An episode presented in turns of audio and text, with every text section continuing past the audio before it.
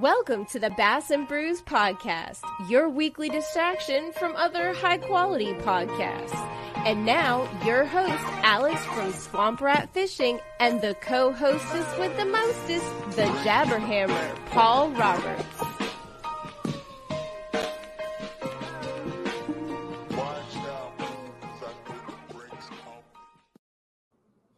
Hey, welcome back to another Bass and Brews podcast. We are your weekly distraction from quality podcast content. And we are here again, another week. Today is just me, Alex. Uh, announcement coming up. Alex has 10 more days until he's done. I think he's going to be back on the 25th. I hope he is. I hope he's going to be back on the 25th. But I know he's back then. So that that week of whatever 20, 24th, that week of the 24th, he might be back for that podcast. I don't know, y'all but he's going to be back soon. So the TikToks are going to have TikToks again, and and all this other stuff that Alex does, all the good promotion that he puts out, and those nice little pictures. We're gonna have that again coming up soon, and y'all can interact with him and us on the socials. But tonight we do have an awesome guest on. It's Mr. Jimmy Washam. What's up, buddy? How you doing today? What's going on, brother? How are you? Thanks for having me. Oh man, anytime. I'm I'm glad you're here. I'm I'm glad we're gonna sit down and talk some fishing, and you know it, it's gonna be a good time. It always is, and we're gonna have a good time on this. So so I you know you fish on uh, the the MLF. Uh, uh, see, I'm already. I told you in the back I was gonna mess the names up. The the it's not the tackle where you fish the tackle warehouse, but it's the uh, golly. T- tell them what the fish because I'm messing up. Yeah, there we yeah, go. The, uh, Pro Circuit.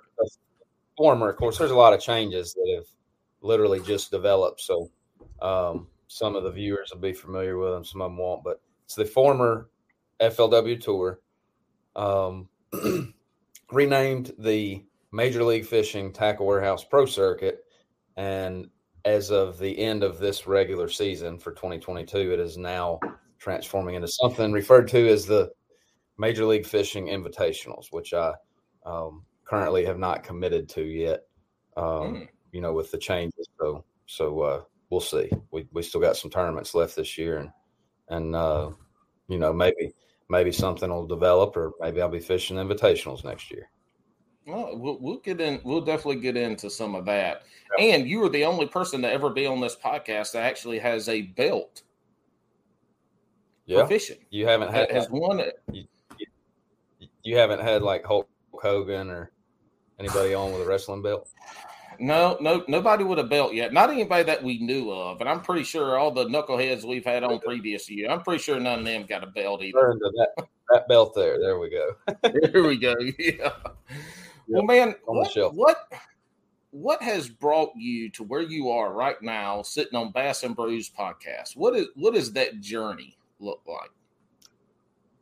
Oh, uh, uh, a kid that dreamed about fishing professionally, and it's you know it going to sound like the everybody else's story out there, but what's different about me is I went to work, uh, just a blue collar guy that that worked at Bass Pro Shops out of college, hmm. um, and then I became a deputy, and all the while I was was just working that you know that everyday job and not mm-hmm. making much money and getting by and living life and hunting and fishing all that I could. I was steadily trying to um, to do everything I could to chip away at at trying to pursue a professional fishing career. And here I am at 35 years old. It's uh, just finished my third year of professional fishing, and um, and last year retired from law enforcement. So of course there's a hmm. there's a big story in between there, but um, you know it it just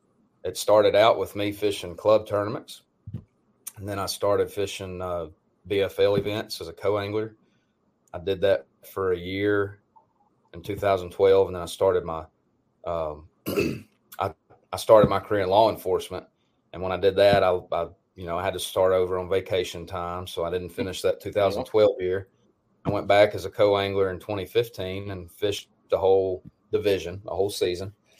Um, had a decent year. So I kind of said every time I would have success at a level, I was going to move forward.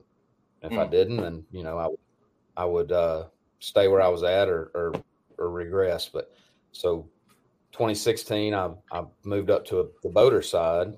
Well, I didn't have a boat big enough to had a little 17 and a half foot bass tracker with a 60 on it and uh, awesome little fishing boat, but the live well wasn't yeah. big enough to have me as a boater and, and a co angler mm-hmm. in the back and support the limits of fish. So I got a 20 year old Ranger. It was the best thing I could afford. Um, I had an awesome 2016 year as a as a boater. I won the second BFL that I fished out of that boat, uh, which was a complete, you know, a huge blessing because I was able to pay the boat off. Um, mm-hmm. That that was really the first stepping stone to to me moving forward. Um, and then in 2017, I stepped up to what was then the Costa Series, which was the, um, I guess, the AAA level, what what we refer to it as the step above the BFLs. I fished that for three years. I had a good first year, an awful second year. Had that that old boat I was in started breaking down. I had all kind of mechanical issues and just uh, failure every time I turned around. It was very discouraging, and um, part of me, you know, I guess the the the the bad side of me said, "You can't afford this. You can't do this. You're not good enough." Blah blah blah. And I I worked through that and said, "No, this is just a a good learning experience and way to build resilience." And and I moved forward. Uh, and the next year, I actually bought a boat at a good enough deal. It was a, a former pros boat, and I bought it at a good enough deal. I bought a 2016 Ranger. This was in late 2018, like late fall. Mm. I got it at a good enough deal where I felt like I could run it for a year and not be crazy upside down in it if I had to sell it. Mm-hmm. So I mm-hmm. made that purchase, went into my third year of the Costas, and that new equipment really boosted my confidence. I had an awesome year uh, and qualified for the FLW Tour. So I stepped up to that in 2020. I had a good, solid first year, uh, working my tail off as a deputy and you know fishing. Uh, had no family time those two years that I did that, but mm-hmm. the sacrifice I made, you know, and just constant. It's like I never had time to sleep. I was either rigging tackle or on the road fishing or working. But uh, we got by in 2020. I had a, a good year. I qualified for the uh, what I guess they referred to it then as the title. That was the first year that it was changed from the Forrest Wood Cup. Um, mm-hmm.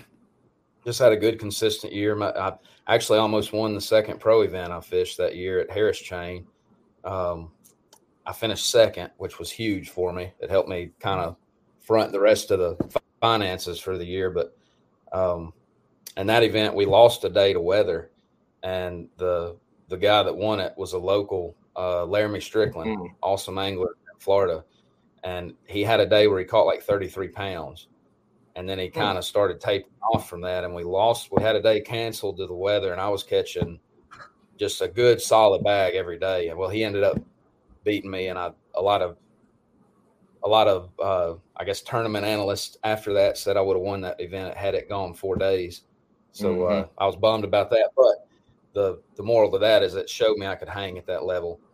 That's um, right. so go into uh, last year 2021 and i I had kind of a crazy start to the season. I lost my title sponsor before the year ever started. Just the COVID hmm. thing and me being me being naive. I didn't. Uh, I probably didn't handle business the way I should had. So I lose my title sponsor right before the right before I hit the road for the first event.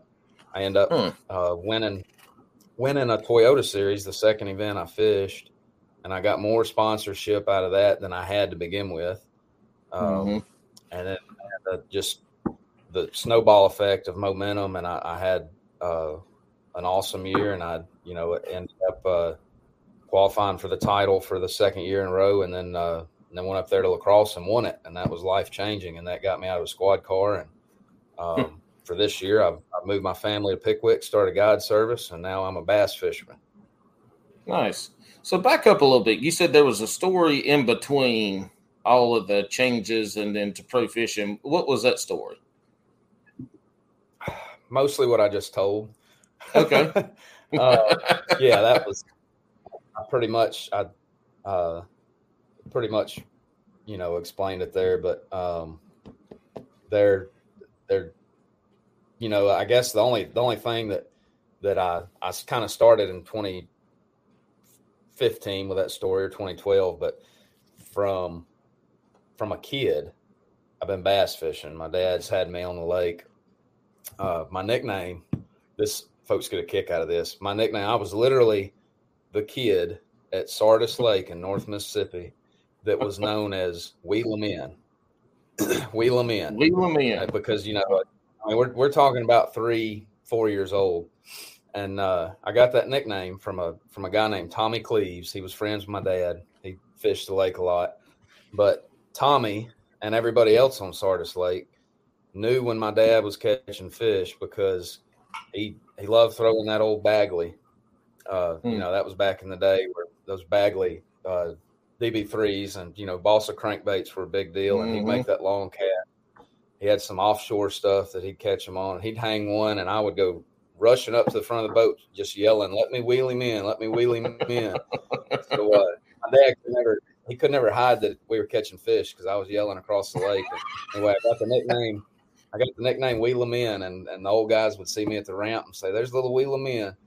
But uh, so been been bass fishing, you know, ever since. But tournament fishing really wasn't something I, I'd fished some charity tournaments with my dad when I was in my teens, but it you know it really wasn't something that I had a lot of experience with. And I I started fishing a bass club in my early twenties uh, called River City Bassmasters out of Memphis, and just some good old guys that you know there wasn't much money. It was it was probably more uh, talking than it was money, and uh, Mm-hmm. and but anyway, I hit my power surge with my foot. There we go, killed my link. I was Um, wondering. I was wondering what happened if we had about to have another Jordan Marshall tournament on, or Jordan Marshall podcast where the lights went out in Murrayville one night. Uh-oh. uh So yeah, the, the bass club was really the start of the tournament scene, and I fished Hmm. out of that little bass tracker in that bass club, and uh, and you know just did a lot of learning, fished different lakes. You know, I was kind of uh, I just fished Sardis mostly growing up, and and some Mississippi River oxbow type stuff Mhm. and uh, that bass club got me, you know, to learning lakes with grass in them, uh, pickwick, Mm. stuff like that, um, and just got me traveling around. And I learned, you know, the basics of catching bass, eh, you know, in, in different scenarios, uh, fishing out of that bass club. And was your dad? So he fished. Sounds like he fished tournaments. Was it all local stuff? Did he ever do BFLs or any regional stuff? I mean, So- was that was what were you? Did you come up in the tournament side of bass fishing? I didn't. My dad fished tournaments. They were Red Man's back back. Uh, Oh yeah, the- oh yeah, back in the Eight. day. seventies and eighties. He fished. He was in the Memphis Bass Club when uh, when Bill Dance was in there. Um, He fished. He fished a lot of the stuff at at Sardis. Sardis used to be a, a one of the best lakes in the country. Um, nobody really knows about it anymore because it got largemouth bass virus, and it's just it, they fluctuate. The Corps of Engineers fluctuates the water a lot. But anyway, that was kind of the a big tournament destination in the seventies and eighties, and he fished a lot of stuff um, that you know on a local to regional level that would come to North Mhm. Mississippi and and uh, he fished you know Pickwick and some other places. But when I was born, he made when I got old enough to start fishing with him, you know, two years old, he made the decision that he wasn't going to run around every weekend chasing tournaments. Uh, That he Mhm. wanted to spend time. With. That's you know I'm ultra thankful for that because had he been the serious tournament angler that it requires of you, you know, that takes away from family time, and that would have taken away from the time that he spent teaching me how to catch bass. Mm-hmm. So, so he was the catalyst for you getting into bass fishing and and you know making it an art form and getting good at it and understanding how to fish. Absolutely, no doubt about it. And and my I came from a fishing family. My my mother, she likes fish too, um, Mm. and she would take me when when my dad was working. Uh, you know, she'd take me down to the. We had this little uh, park lake that was near the house that I'd go and and catch brim out of, and I, I called it the Mhm. little bitty brim lake. It had you know a bunch of brim about that big in it. But uh, my mom would. I mean, she had a bass boat uh, wow. before I was born. She had her own bass boat. She fished what uh, what used to be called Bass and Gals. You know, a, a hmm. lady tournament series. Um, and she would take me fishing a lot. We we had a family farm in North Mississippi and uh, with a pond on it and a you know just a paddle boat, and she'd take me down there by herself. So it wasn't all my dad, but uh, but you know it just came from a fishing family. Yeah, and and everybody hear that he didn't call them bluegill or sunfish, you know, dumbass word like that. He called them a brim. They a brim. Brim. yeah, it's that's a brim. Yeah, that's what that's the only thing I ever heard of. them. And I mean, like we had brim and then we had bluegill, which were still brim. But you know, I mean, yep. they was they were always brim. I mean, that's what we caught were brim. And I it, it wasn't until I got around when I was a wildland firefighter and got around from folks from the north and the west that they started calling them by their scientific name. But you know, yeah. to them, everything was a bluegill. I'm like, that ain't a bluegill. That's a pumpkin seed, or that's a that's a sunfish. Yeah. I mean, you know, that's a, a brim. Yeah. Just call them what they are, brim when so, uh, so go ahead on that topic on that topic i got i gotta ask because uh i don't i haven't really spent a lot of time with with people you know from the uh from the east side of of the the kind of the, the fishing community so mm-hmm. what do you and and most folks in the north carolina area uh what do y'all refer to um I don't want to give up give up the word, but crappie. We call them crappie in the South. So so here you, most people are going to call them crappie. So the it's a it's a long A. It's the long A. It's the crappie. That's what we refer yeah. to them. We don't have a weird name like Socalo or whatever they call them down there in the Socala in the in the uh, Louisiana area, but it, they're crappy yeah. here to us. Uh, the people okay. where I'm at, North Carolina, has a lot of influx of people from the north and the California area. So, um, you know, you'll hear you'll hear these other weird, dumb terms for fish uh, that they call them around here, and they ain't right, but they just don't know better. and Nobody's taught them right yet. But yeah, they're crap. They're still crappy around here. we, uh, yeah, we, sure. if you if you call them a, a crappie and the mid south, or if you call them a crappie in the mid south, from you know my neck of the woods, you're going to get laughed off the lake. But but uh, that's just you know regional differences. I know, and, and I would have figured. I would have figured in that neck of the woods they'd still be crappy though. I didn't think we was going to get into crappie until you got west of the Mississippi. Like that's when really? I think they turned into crappie. I thought y'all were still crappie anglers. Yeah. Oh no! Oh no! Uh, look if you want to if you want to learn a whole different dialect there's a few areas in the country you can come in the southeast the dirty southeast you're going to hear some names of some fish and obviously if you go down to louisiana and those eastern parts of texas and and the the gulf states that, that's a whole different dialogue of, of names we're going to have for stuff down there you know the french influence but uh, yeah. that is funny. I figured that the man, I figured that the Tennessee folks will be down with the crappies. No, no, it's crappie. that's that's the only time in my life that I'd probably ever get. Boy, where are you from? Yeah. so you you came in you you told the story of, of fishing with your dad, your mom. They got you into fishing, you know, just the the art of fishing and, and learning how to do it. You said you grew up wanting to be a professional angler. What what was the you know, and it sounds like you had success early on when you jumped into the BFLs and and that stuff. You you had some success that went through it, and you even said on that, you know, I'm going to keep going up and and improve or and i'm for verbatim is not going to be the way i'm saying this but you're going to keep improving or you're just not going to do, do, it anymore. Keep moving, moving forward yeah. as i improve yeah. Yeah that's right. And you know that's that's hard because bass fishing you'll hear if it's the losingest sport you'll ever do it's it's the hardest you know from from one day to the next you could be you know the best angler in the world on saturday and come in on sunday and catch two fish or no fish. did you did you ever run into that? Was that a mindset thing? What keep what kept you driving through those tough days earlier in your career? What kept you driving to that? Um, was it because the amount of money you were putting in and the amount of time you was you were putting in was a little less, and maybe it was a little more fun, and you were still learning, you were driven to go. Like, what kept that drive going after the bad days? I hate losing. Uh, mm. I grew up playing mm. sports. Mm. i just have a com- competitive nature, and mm-hmm. I, you know, a, tournament fishing. Yes, I love it, and there's nothing better on earth. But um, I don't do it for rest and relaxation. I go I go fun. Yes. Tournament fishing is too stressful um, to to do it. You know to to just try to get that out of it. So um, I do it because I have a competitive nature. I, I there is no better feeling than when you when things go right in a tournament and things go your way.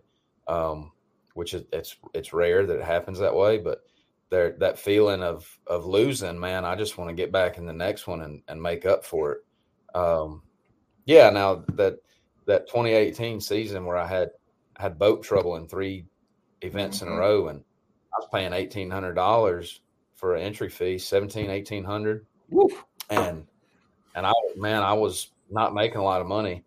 Um, that was that was huge to me at that time, and it'd still be you know huge. But uh, now entry fees, you know, the way that we have to the the amount that we have to pay as professionals, it, it doesn't impact you. You, I guess, you get used to just living on on the edge with floating a lot of money out there for entry fees. But then that was that was huge, and and I had I had boat trouble in three events in a row, and I got thinking like, man, this is just too expensive. Um, mm. Oh, if I you know if I had a brand new boat, it would solve it. You always think that's as you're anything in life as you're growing and maturing and you're you're naive to begin with you think that you know x is the answer. If i could just have x then then that would answer all my all my issues. And then when you end up achieving that you realize well this didn't solve all the issues. But at the time i'm thinking like man if i could just afford a new boat i wouldn't have these issues or um, so on and so forth. But i, I just uh, i kept my head up. I didn't i didn't want to go out that way. And, you know, I had always dreamed of being a professional angler. And thank goodness I'd had enough success with that BFL win uh, that first year, the year before this on the Costa series, uh, cashing some checks. And, and, you know, there was some, some big time names. Like I remember the first Costa I fished in was at Dardanelle, 2017 in March. And this is day one. You know, I'm I'm nervous as a cat, you know, in a room full of rocking chairs, and, and it's before daylight, and I put my little old uh, 20 year old Ranger, you know, a little 18 foot boat in, and and I'm around all these brand new, you know, big 21 footers with 250s, and it, and I just feel out of place, and I pull up on the bank, and it gets daylight, and I'm between Fred Roumbanis and Tom Redington, um, you know, both both people that have have won national events and are are nationally recognized, and and I'm like, what in the world am I doing here? Uh, you know, I'm, uh, you know, just just the the typical jitters, and mm-hmm. I go and and cash a good check in that event, and uh, um, you know that that right there, point point one, the first event at the AAA level. Had I not had that early success, I wouldn't have, uh, I wouldn't have had it kind of instilled in me mm-hmm. that hey, you can you can do this. It's just bass fishing, you know. But um, so anyway, that helped a lot. That helped me make it through that 2018 year. If that had been my first year of trying it, man, it, it wouldn't have worked. I'd have said, yeah. you know, I just can't afford this. I'm not cut out for it. And I, I guarantee you, there's there's no telling how many anglers um, have lived that story like I just told, but they had the bad yeah. year the first year, and and it squashed them. And and you know, and they uh, probably have you know a lot better talent and, and maybe had a better opportunity had they stuck with it than than what I've developed out of it. So that's just you know timing was good for me. I got confidence early, and it helped me uh, make it through all those the the low parts of the roller coaster, I guess you could say. Mm-hmm. What sports did you grow up playing? Did you play through high school and college? When what sports were they? Baseball was was primary, so I played football and basketball too, and when I was young. I was like 11. I had a really bad uh, injury playing football, and I mm. shattered my femur in, in three places. Um, mm. It was you know pretty nasty At for 11? an 11 year old. Yeah, what it was, I, yeah.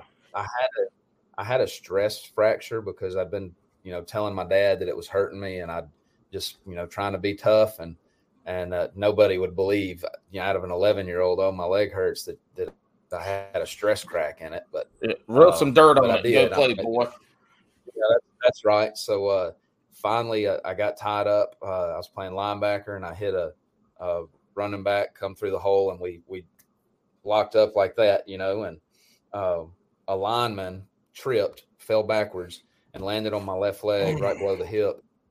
And instead of my foot sliding up under mm. me, I folded over him and oh, my no. foot oh. hit the back. My foot hit the back of my helmet, uh, and it sounded like you broke a oh. telephone pole. And it, uh, I mean, it was it was pretty horrendous. So anyhow, that took. I had to get a you know had to have a couple surgeries. I spent like three weeks in the Bonheur Hospital. Um, God I ended up having to have a, a metal rod removed a year later. So football kind of ended, but I stuck with baseball, and I the sad thing is I was better at football than I was at baseball.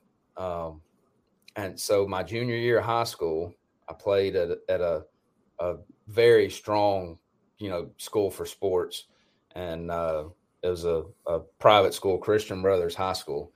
They had a great baseball team too, but I, I wanted to play football. So I go to spring training, uh, spring practice, spring tryouts, my junior year, make the team. And I was going to be playing, I was going to be the safety my senior year, that senior fall. Well, I had to hide it from my mom because she, it crushed her.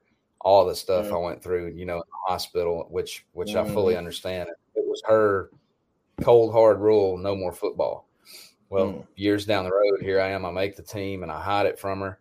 And they mail out this letter called uh, uh, Purple and Gold newsletter. And they, you know, every, every student home address is on the mailing list, and on the cover of it, it's the football team, and I'm on there smiling, and my mom gets out of the mailbox.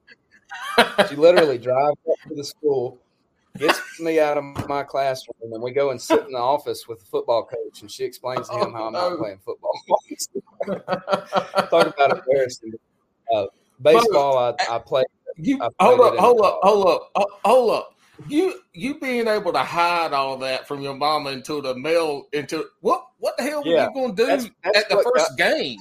Like what were you going to do after the first game? Oh, Jimmy, where you going? Oh, I'm just going to watch the football game with some friends.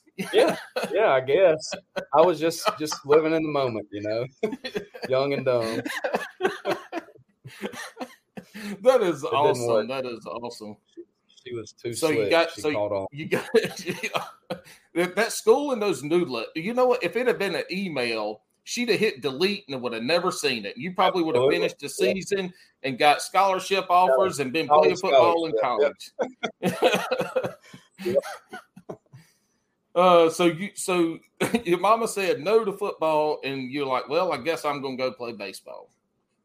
Yeah. So so I played. uh uh college baseball at a junior college in Jackson, Tennessee, nice. Jackson State Community College, and um, I was I had a good arm, and I was pretty quick, and I, I played center field, and mm.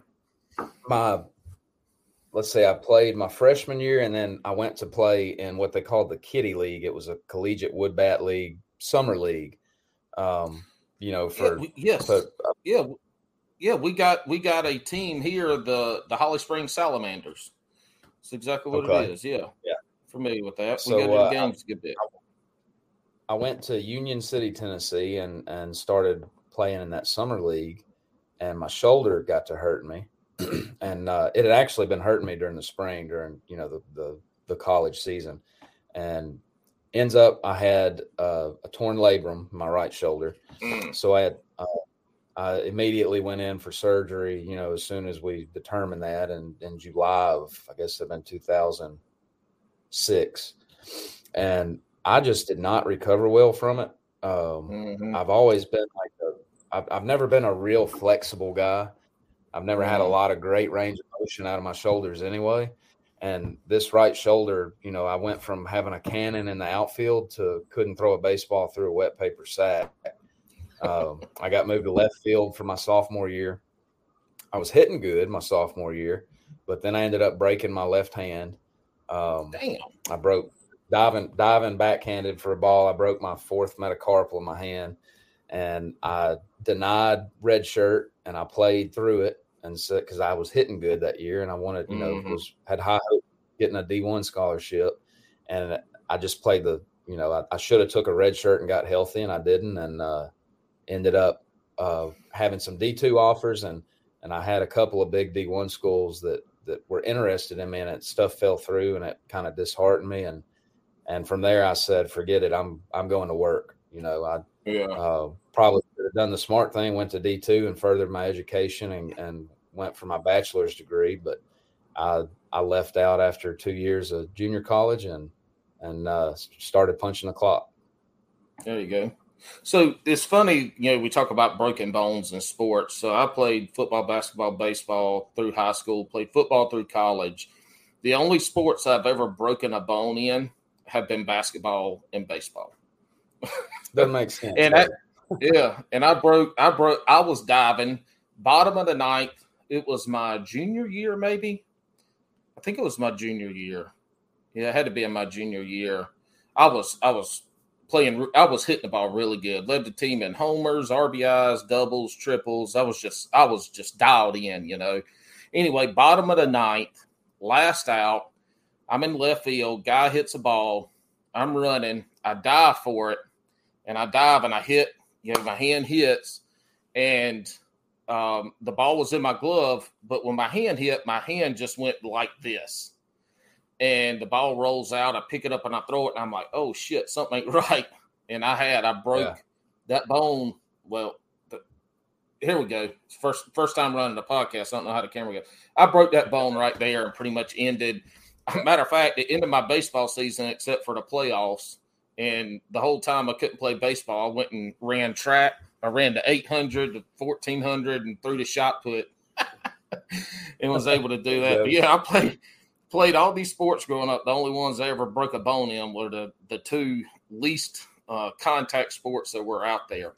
Yeah. Going back, going back to your your competitive side, and you you mentioned fun fishing, and the like have you ever gone into a tournament like all right i want to finish fifth or do you go into every tournament like i'm gonna win this damn tournament You know, uh, I've I've honestly never gone into one saying I'm to win it. Uh, I say that, of course, with the championships, the title events, you're you're not you're not playing for points. Uh, Mhm. 50th place gets a check in that one. You know, the last, the last, if you finish last, you get a check. So there's nothing to lose. So those, yeah, I went into them saying, you know, I want to win. But my, my philosophy has always to been, been to catch as many fish as I can. And Mhm. I've, I've tried. Now I, I say that I have been conservative before when I like just needed some points to qualify for something and it's normally bit me in the Mhm. tail. Um, and I've also tried to do those those events earlier in my career where I said, well, you know, I think you know I could go catch. This is how I really think I need to be just catching fish and getting bites, but I'm going to mm-hmm. go try to get five bites. You know, just falling into the trap of hearing hearing stuff and thinking that that's what you ought to do. You know, but but as I've progressed in my career, the way I enter an event, I'm not I'm not setting a goal or a standard. It's I'm going to go catch because it, when it really boils down to it, I'm fishing against the bass. I'm not fishing against the the guy Mhm. next to me or all the the rest of the field. I'm fishing against the bass. So I want to try to figure out how I can get the most. Yeah, I just want to put myself around fish and adapt to it in the Mhm. moment. Try to catch all I can every day of of a multi day event.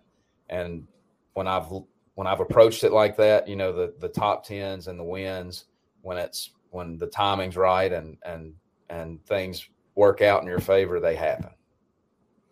and i asked that question i in 2021 i started kayak fishing and we got a couple local clubs around here and Um, in 2020, I, I, told my wife, "says Look, I don't want to do. I, I grew up fishing, and I'm not going to tell my story because people have heard it a million times." But I grew up fishing. I fished uh, a local bass club here in North Carolina right after I was done with football. Last couple years of college, so I moved away.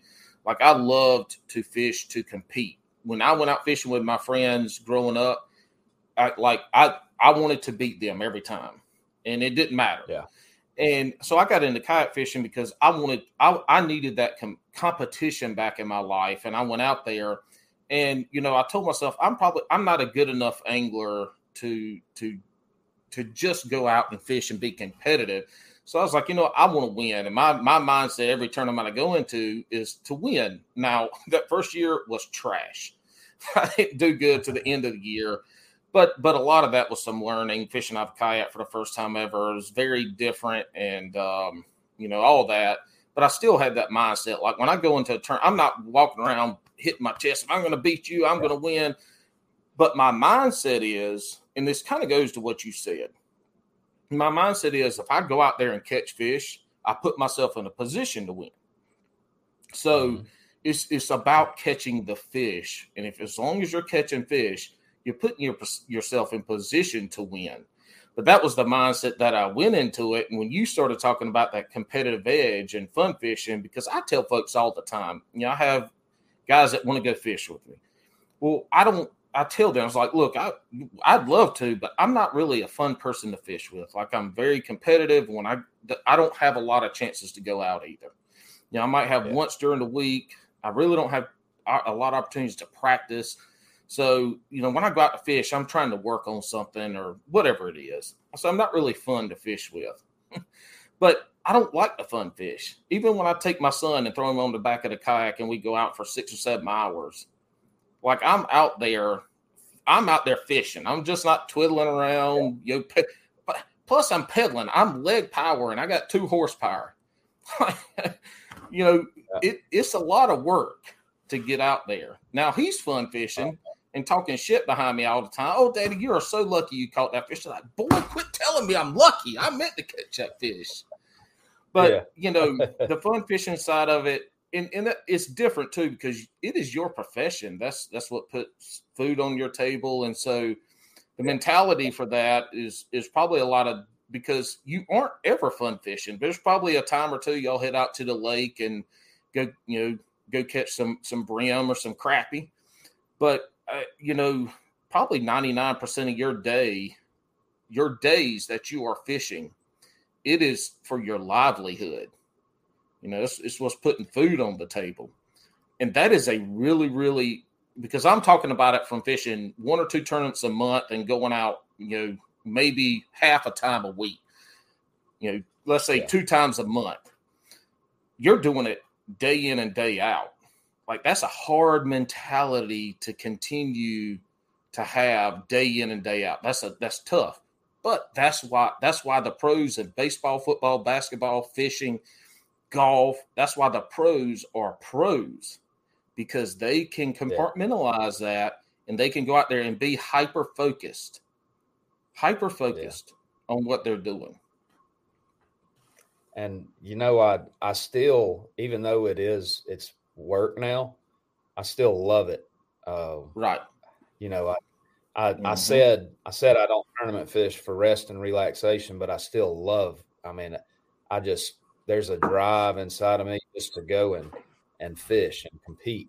Um, mm-hmm. And aside from tournament fishing, um, you know, like like for example, I haven't I haven't been on the lake since I got back from the Red River. Um, I've just had a lot of stuff going on and, and haven't haven't fished since my last Bass Open.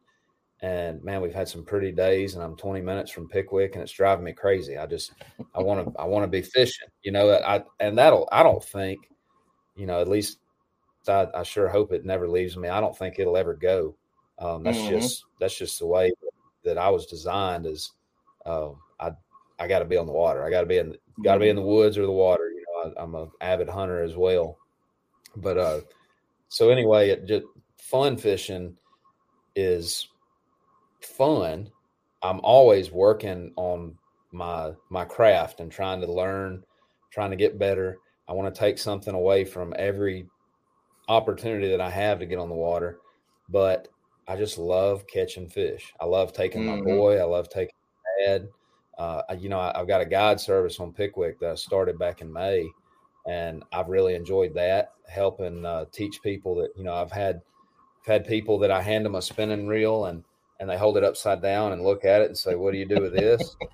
and I've mm-hmm. had guys that uh, you know have have have done well in fishing and and and know probably just as much as I do about it. And I've had everybody in between there, so I really mm-hmm. enjoyed that. But uh, every day on the water, man, it's an opportunity to learn. But I just there's a there's a drive inside of me not to not just to compete and and you know hold up a trophy or make money at it, but just to catch fish, to figure them out, uh, to learn every day, and and to just set the hook and and feel that head shake. I'm just hooked on it. It sounds a little bit like too. You know, you mentioned taking your dad and your son out and running the guide business. And the guide business, you have folks from you know beginners to let's say expert. But it sounds like that you really love to see other people catch fish as well. I do, unless I'm in a tournament. Then I want to right. them all, and I, I don't want anybody to catch them uh, but yeah, I, I, I, really do enjoy teaching, uh, and that took a little bit of of me getting used to, I guess. Mm. Excuse me. Um, you know, uh, especially old school. My my dad, hundred percent, uh, was old is old school, and man, we used to just you weren't you weren't going to tell somebody what you were catching fish on. That's just the the, the mentality. That's the rules. School fish. Yeah. Yeah. So uh, it took me a little bit of getting beyond that, you know. Um, but now that I've realized, like, it's my job to tell people how I'm catching fish because I've got partners that that expect that out of me, and and I, you know, I have to provide them a mutual benefit. So, uh, but but now that I've kind of like broke the ice and got beyond that the last few years, I absolutely love teaching people how to catch fish, and I've also realized like I used to be hush hush about you know how I was catching fish, this and that. Now I will tell. Aside from places, you know, I I, mm-hmm. I don't like the guy. That, oh, I got a tournament on Pickwick. I you know send me some waypoints. No, you go put in your own work. But I'll, I'll tell people exactly. I mean, I, I'll post yeah. videos. I'll tell people exactly how I'm catching fish, um, mm-hmm. and what I'm catching on. And my mentality is that I, you know, I can it's not going to be the same way tomorrow because fishing changes from day to day and i could you know i i expect myself to be better than than uh the the other anglers on the lake and you know i'll go catch them anyway. That's kind of the way i see it. But uh, and that's not being cocky at all. It's just I, I have a lot of experience and time on the water you know now it's my job mm-hmm. so I, I, should be good at it. But uh yeah. so that i had to go ahead, uh, go ahead. Well, I had two questions. You just answered one, and one of them was going to be there's a you know what I don't even know how the hell I was going to ask it now, but I was just going to say what I'm going to reiterate what you said. There's a difference in telling people how to catch fish with a spinner bait or a worm or a Carolina rig or a drop shot or anything like that. There's a difference in teaching people how to catch fish versus showing people spots. Now, you can give somebody a spot and they might they might go there every day of the rest of their life and never catch a fish there and you can go there tomorrow and wear them out. So there's a big difference with that but um, the the the spot part of it finding the fish i don't know if you've ever heard of buck perry but buck perry says you can't catch fish where fish ain't. So finding fish is is the most important part because and edwin evers said you can throw the perfect lure in the wrong spot, and never catch a fish, and throw, you know, a, a subpar lure in the or man, I'm messing this all up. Y'all don't listen to me. Anyway, I get what you're saying about that because finding the fish is is really one of the hardest things in fishing. Yes, and that that is that is one of the things that when you look at professional anglers, they are so far above your average angler in being able to find fish, winning fish, tournament fish. Being able to find those fish is such an art that is so overlooked in the average angler world it's all about lures yeah. and reels and rods and boats and all that. Finding the fish is the art of fishing.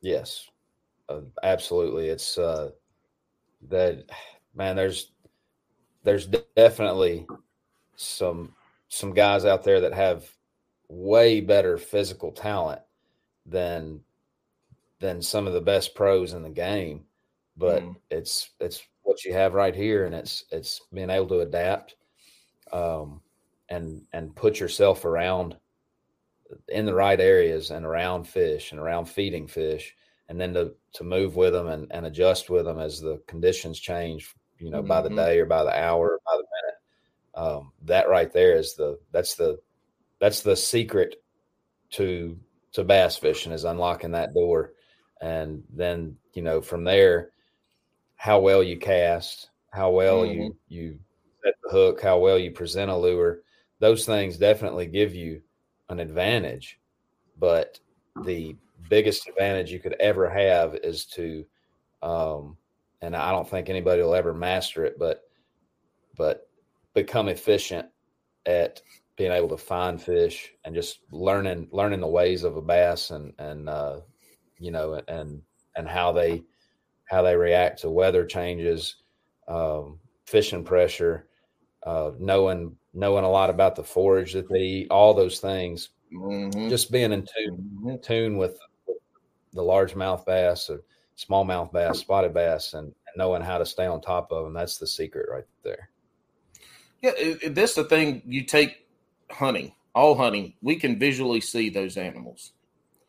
We, minus the spawn and minus having 45 foot water visibility, which I don't have in North Carolina, you know, 16 inches is a good day.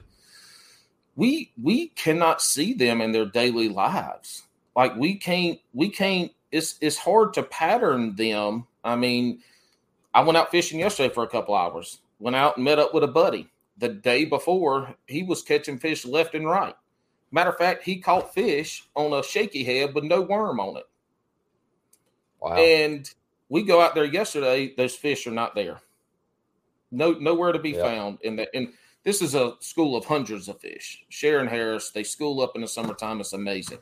They're not there, and that's yeah. that's fishing. We can't see those fish. We can't we can't pattern them like you can a deer or you can't plant, uh, you know, a corn and sunflower field and, and go sit there in a couple stalks and shoot dove. It's just it's so it's yeah. so difficult. Fishing is so difficult. That's why I love the technology side of it. Forward facing, the side scan, the improvements in technology that's given us a view into that life of that fish at that moment that we see it, and we can start to understand them better. And you can tell the folks that use forward facing really good, they aren't just seeing fish and spending two hours on them. The good ones are seeing fish like they ain't ready and they go to the next one. The the technology yeah. side of it is really making us more, and you just said it, more efficient, more efficient anglers. You you're not wasting time on fish. And nowadays you don't have to go set up on a point and fan cast that whole point all the way out and all the way in and all over the place. Now you go there, you can find a fish, and either they're gonna bite or they not, and you go to the next one. Um, yeah. On on the guiding and the teaching side, has that has that made you a better angler, taking and teaching folks? I I don't think it's hurt at all. Um, it's it's helped. I think it's helped me with making confident decisions because it's just not it, it's it honestly it's kind of stressful when you got somebody that just flat out is not a good, fisherman, and they're paying you money and they expect to catch fish. You know, they see you holding the bass up on your social media platforms, and they they expect that out of out of the trip. Um, so you're, I mean, it, it forces you to make confident decisions, the best decisions you can to put yourself around fish. Um, and like I, I spend a lot of time, you know, just kind of if I'm in an area and I've you know, I've got my client throwing here, and this is really where I expect them to to catch them. I might, you know, I spend time just fishing out in no man's land, mm-hmm. and I've kind of, uh, I've, you know, just just so that for one, I don't want to. If I know there's fish there, I, that's not it's not my job to catch them. It's it's my job to make sure the client catches them. But mm-hmm. I've also found fish just thrown out into no man's land just because it's. I hate to stand there with my hands on my hips and just watch them. You know, it makes them feel uneasy. Like, boy, this guy's yeah. just staring at me. Catch a fish. so I keep a rod in my they hand looking, and I just keep looking over their shoulder yeah. and they're like, "Can you yeah. do something else? Can you do something else instead of staring at That's me?" Right. So I keep a rod in my hand, but I'll just you know sling a Carolina rig out in open water, and I've I've learned that uh, that yeah, like I found I found some some places that were holding groups of fish by doing that.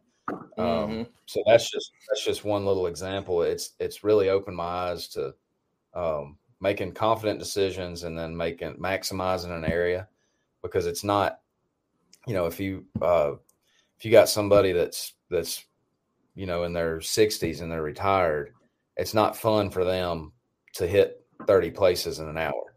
Like, all right, mm-hmm. we, you know, just got up on the back deck and sat in the chair and, and got the rod ready and made one cast. All right, let's go to the next place. So, you, you know, just it's, it's taught me a lot about making confident decisions, maximizing an area, um, and, and just simplifying baits because, you know, I'm not going to have uh, 20 rods on the deck when I got a couple of clients in the boat. So I'm going to have, I'm going to have about three options for each, you know, for each client. And they're going to be the best options I can possibly put in their hand to catch the most fish they can.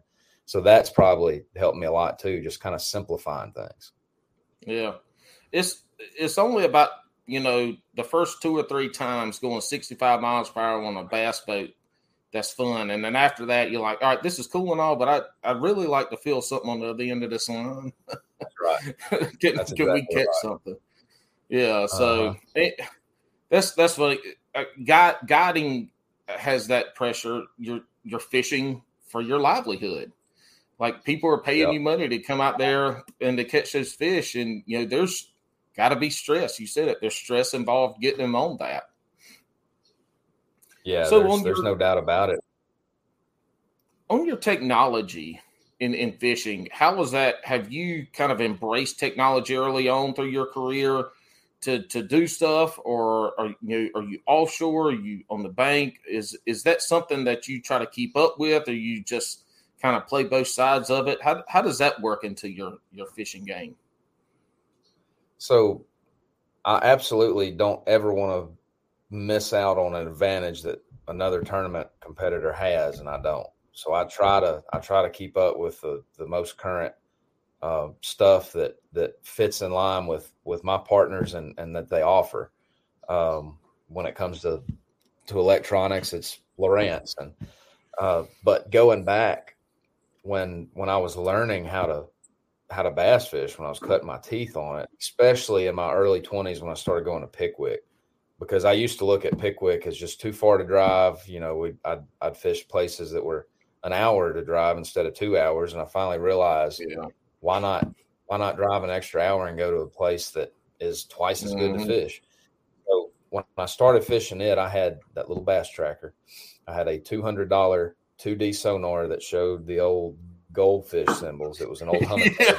I had the transducer mounted on the on the transom and it had a uh-huh. swivel mount. And when I was front, I would swivel it around so I could look back oh, over nice. my shoulder and, and read the depth. That's how I learned how to offshore fish. And I'm wow. ultra thankful that I learned that way because it gave me such a foundation, such a a, mm-hmm. a, rock solid foundation that I don't have to have the electronics to understand a, a, a bass in 20 or 25 foot of water. Um, mm-hmm so it just it's just made me be able to learn and maximize those electronics while I still employ instinct. That's that's the mm. That's the part that's going to kill young anglers with with electronics is they they it almost removes the need for instinct.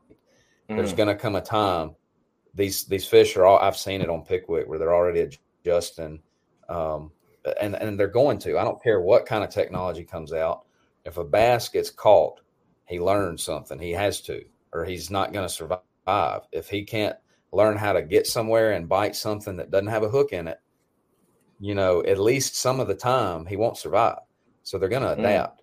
And they're those instincts they man they come into play way more than than than some young anglers I think actually realize. So I'm so thankful that I I learned how to catch fish offshore by looking at a map, triangulating it in my head. Okay, I run out of this creek and then I need to head over here and when I hit this drop off I need to follow it. And then you know I spent I spent hours and hours of no telling how many days throwing a crankbait or a Carolina rig down a river ledge and just fishing for a mile. And then I'd get a mm. bite and I kept a buoy on the front deck. I'd sling a buoy out up on the river ledge and then yes. make that same cast. And and I, you know, that's how I found schools. And by golly, when you find one that way and you don't have a GPS, you're gonna you're gonna remember how to get back to them. You're gonna line that tree up over there with that with that red buoy with the mouth of that pocket and that dock, and you're mm. gonna run right back to it the next day. So uh, so that helped me a lot but uh, but I'm certainly an advocate of using electronics to my advantage.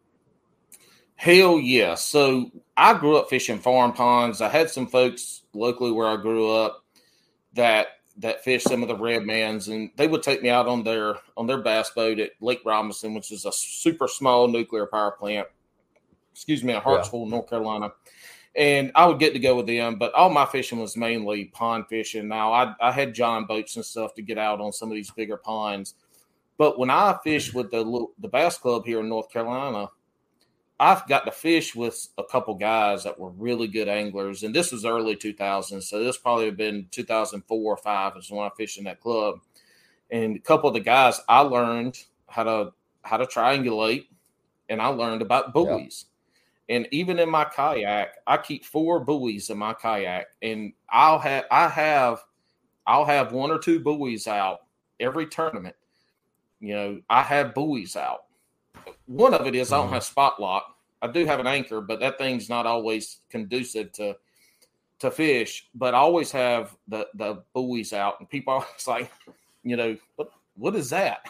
It's, it's a buoy. You know, what do you do with that? You know, it's like uh, I, yeah. too hard to explain. Yeah. But yeah, the the art of the triangulation and the art of using buoys to fish I guess you could say buoys have kind of been thrown to the wayside because of spot lock and the technology and being able to to yeah. put your your waypoints on. But even for me, I, I, still like to have that buoy. A lot of times it's for me to set up on, um, or if there's a school or there's a brush pile, I'll drop it on the back end and then I'll I'll fish it. And if I get a bite, I'll drop it where I got the bite from so I can make the that cast. But buoy fishing, mm-hmm. you're right. That is that is something that when you learn that it really does help with the instinctual side of fishing. That's all. See, that, that's some juice there that most people won't ever think is juice. Is being able to use your instincts, and that comes with time on the water. Yeah, there's there's no replacement for it. Uh, watching watching YouTube videos, reading magazines, talking to your buddies. Um, you know, there's just there's absolutely no replacement for it. There's certainly a way to to expedite the learning curve a little, not a lot, but yeah. a little. Uh, but I and and some people are just better in tune with nature than others. You know, I think right out of the gate, you see some of these people that they never fished bass tournaments or never even really bass fished, and then they uh, they just hop right into it and they're just naturally good at it. You know, some people are better than others at when it comes down to it. But there's there's not a person out there that that can be successful at it without having to learn it on their own. Hmm.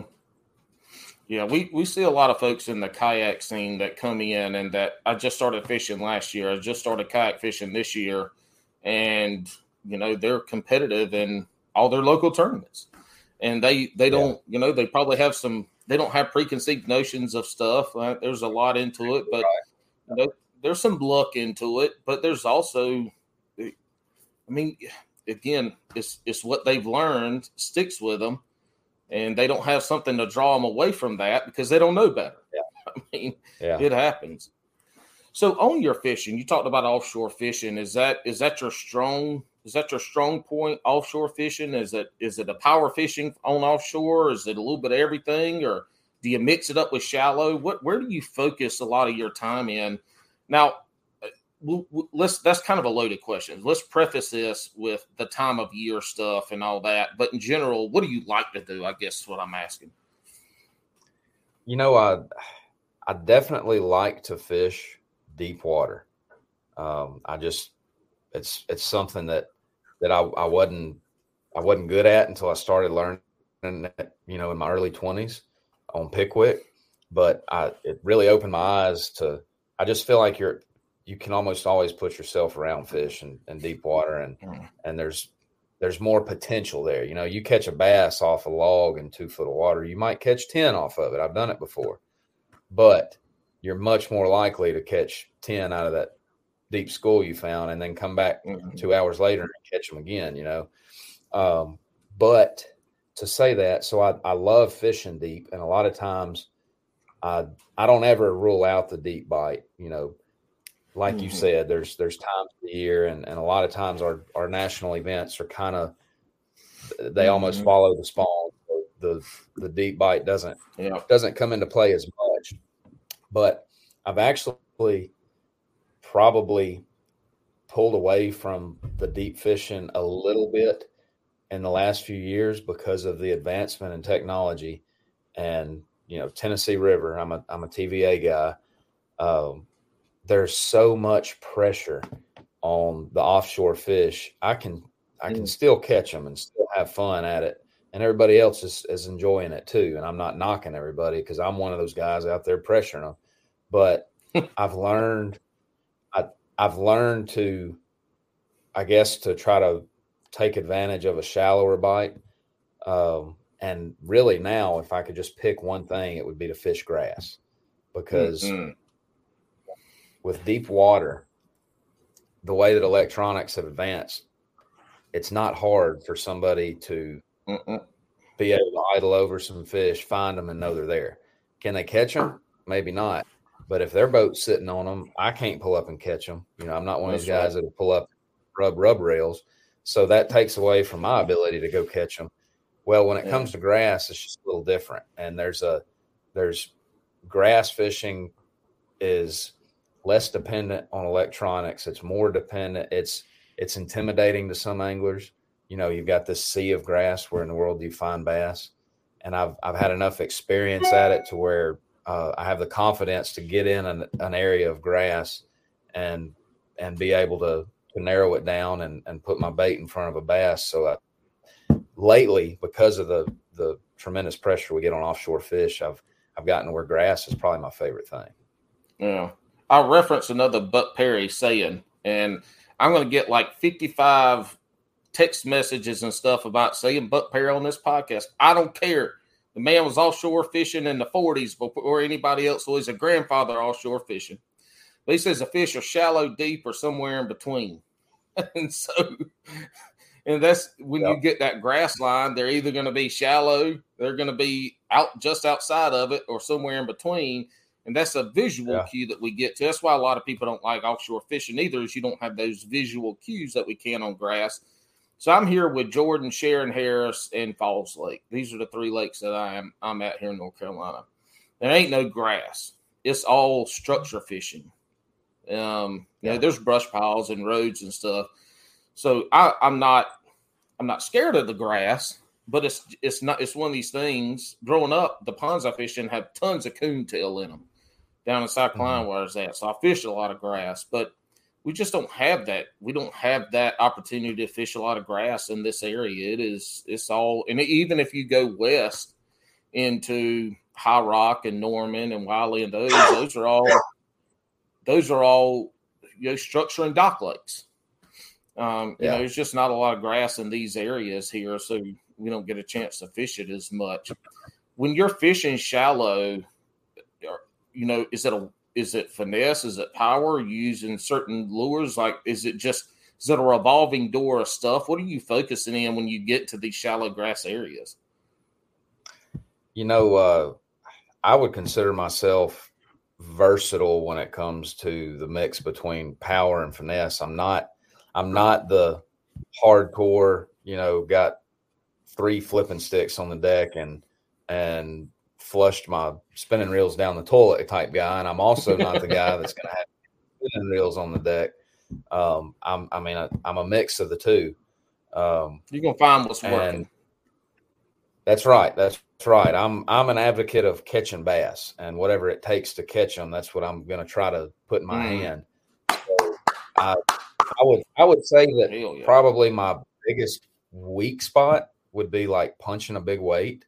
Um, I've done it plenty, you know, and I've and I've had success doing it, but that's probably that's that's one of the things that is on my list of things to do to get better at is punching a big weight. But um, I mean, I I'm not afraid to pull out a spinning rod and eight pound line and and grass. Mm-hmm. Um, and I'm also not afraid to to you know pull out a, a big stick and catch them out of it, or or anything in between.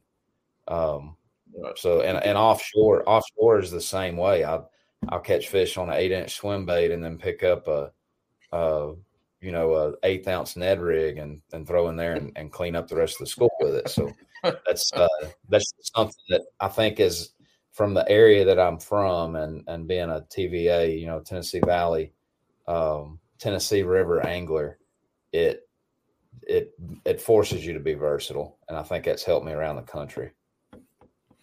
And and you hear a lot of folks say now about the the pro touring guys that you don't have the everybody is versatile now. Like you, you don't have the folks that are just going to do one thing all day long. I'm going to lose or I'm going to win by it. They can. They'll they'll go check the shallow bite. They'll go check the deep bite. Everywhere in between. I mean, it's it's they're versatile in all different aspects of of lures, presentations. You know, the art of finding fish in shallow and deep. I mean, that's that's I think that's an evolution of fishing that is interesting to me you know, when I was growing up, it was there wasn't a lot of people offshore fishing. It was spinner baits, it was jigs, and it was worms. And now, I mean, yeah. these y'all, you can do it all if you have to, and you're probably going to try them all. And if you're catching fish on the Ned rig, you're going to catch them on that. I mean, that's the that's the thing about professional fishing that uh, that you've seen a, a very big growth in is how versatile all of y'all are in in going out there. Yeah. Yeah, and that's that's just out of necessity. That's right. Because your your job is to catch fish, and you can't you can't win if you ain't catching them. Talk about right. your MLF title belt win. T- take us take us through take us through that tournament.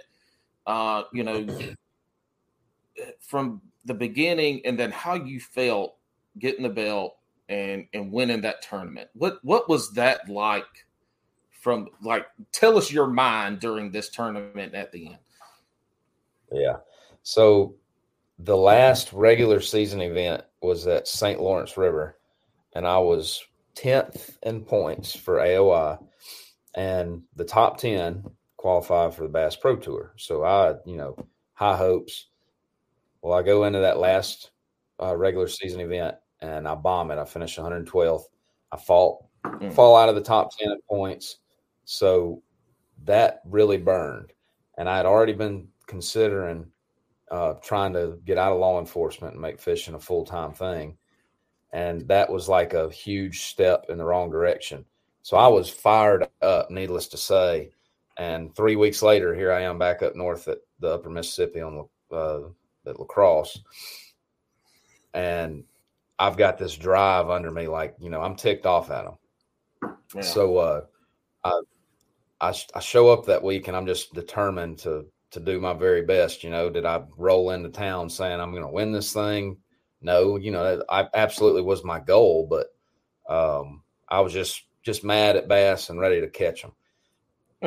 and I worked worked really hard in practice. Like I've I've never been one to to get on the water late or, or come off early. And I I mean I maximized every second of my two days of practice up there. Uh, two really long days on the water and had I didn't like just catch a ton of fish, but I, I was confident in what I'd found in two days. And uh, starting the event, I started up in the Black River, kind of near takeoff, and really didn't know, you know, just kind of you feeling things out on day one of the event. I catch like 11, 11 something pounds. And I think I was tied. There was a three way tie for ninth. And of course, the way that that format was set up, um, the you had to survive the first two days. There was uh, it was the the Bass Pro Tour format, but we were weighing in our best five. So you you had uh, days one and two of Group A and B. You had to finish uh, top ten out of twenty five in your group, and mm. you know the rest of you go home. So I'm tied for ninth, the three way time, right on the bubble, making the cut. We'll go into day two, and I kind of the conditions changed. We were fogged in that morning. We didn't get fishing until after nine. And after the fog burned off, it was just high sun, no wind. I had been catching on a buzz bait in the mm-hmm. top water, and that bite died. I tried to force it for a couple hours, and finally had this epiphany. You know, let's let's adjust. I make an adjustment, pull out a spin. Yes, pulled out a spinning rod, uh, caught a good limit um, in a place where I was sitting there throwing a top water over them. They wouldn't touch it, and mm. that really got my momentum going. Like, like you know, fish the moment, man. You know, make make decisions based off your instinct, and that really built into that. So I make, I have, I catch like 13 and a half pounds, which is a pretty good bag of, you know, up there for that time of year. It was, it was kind of tough fishing. Um, I think I finished like fifth, make the knockout round. So we're, we're moving in the right direction. Go on to day three, knockout round. So there's now there are 18 anglers and you have to make the top eight because the guys that won Group A and Group B, mm. They had an automatic bid to championship day, so they didn't fish in the knockout round. So you got to make top eight out of 18. I start on a place and somebody pulls. I, I stopped too far down from this little eelgrass point, and another angler that was in the other group. I had no idea anybody had been fishing the same fish I was fishing, but we were just rotating them. You know, the days of the, mm-hmm. the first four days of the event well, that other angler pulls up in front of me and uh, goes to where I should have went, but I was going to fish my way up to it. So like I, you know, about get spun out, I probably overreacted and and uh, had a discussion with him, you know, blah blah blah, and end up end up leaving. And there was this place about 20 miles down the river that I had had. I caught one four pounder and then had two more frog blow ups, like at the very end of day two of practice. Well, I had ran down there at the end of day one of the event and had one bite and missed the fish. It was a big one, but I was like kind of disappointed in not getting many bites in there. I was really mm. expecting mm. a lot of that place. Knockout round, I, I caught, caught a little limit and I would just, there was more pressure up there in the Black River. And I, I kind of started thinking like, look, I'm not going to win up here. I need to I need to go find some fresh fish. So I go I make that run at the end of knockout round. Uh, that that afternoon, I make the run down the river, and I end up finding that all these fish that were in this backwater slough that I found in practice, they had pulled out to this wing dam at the mouth of this backwater, and they stacked up. And I actually found them by I hit uh, anchor lock on anchor mode on my on my trolling motor, and because I was about to change frogs, I was going to change colors on my frog. Well, my trolling motor spins around and throws a prop wash up on this wing dam, and uh, it spooks a shad and mm.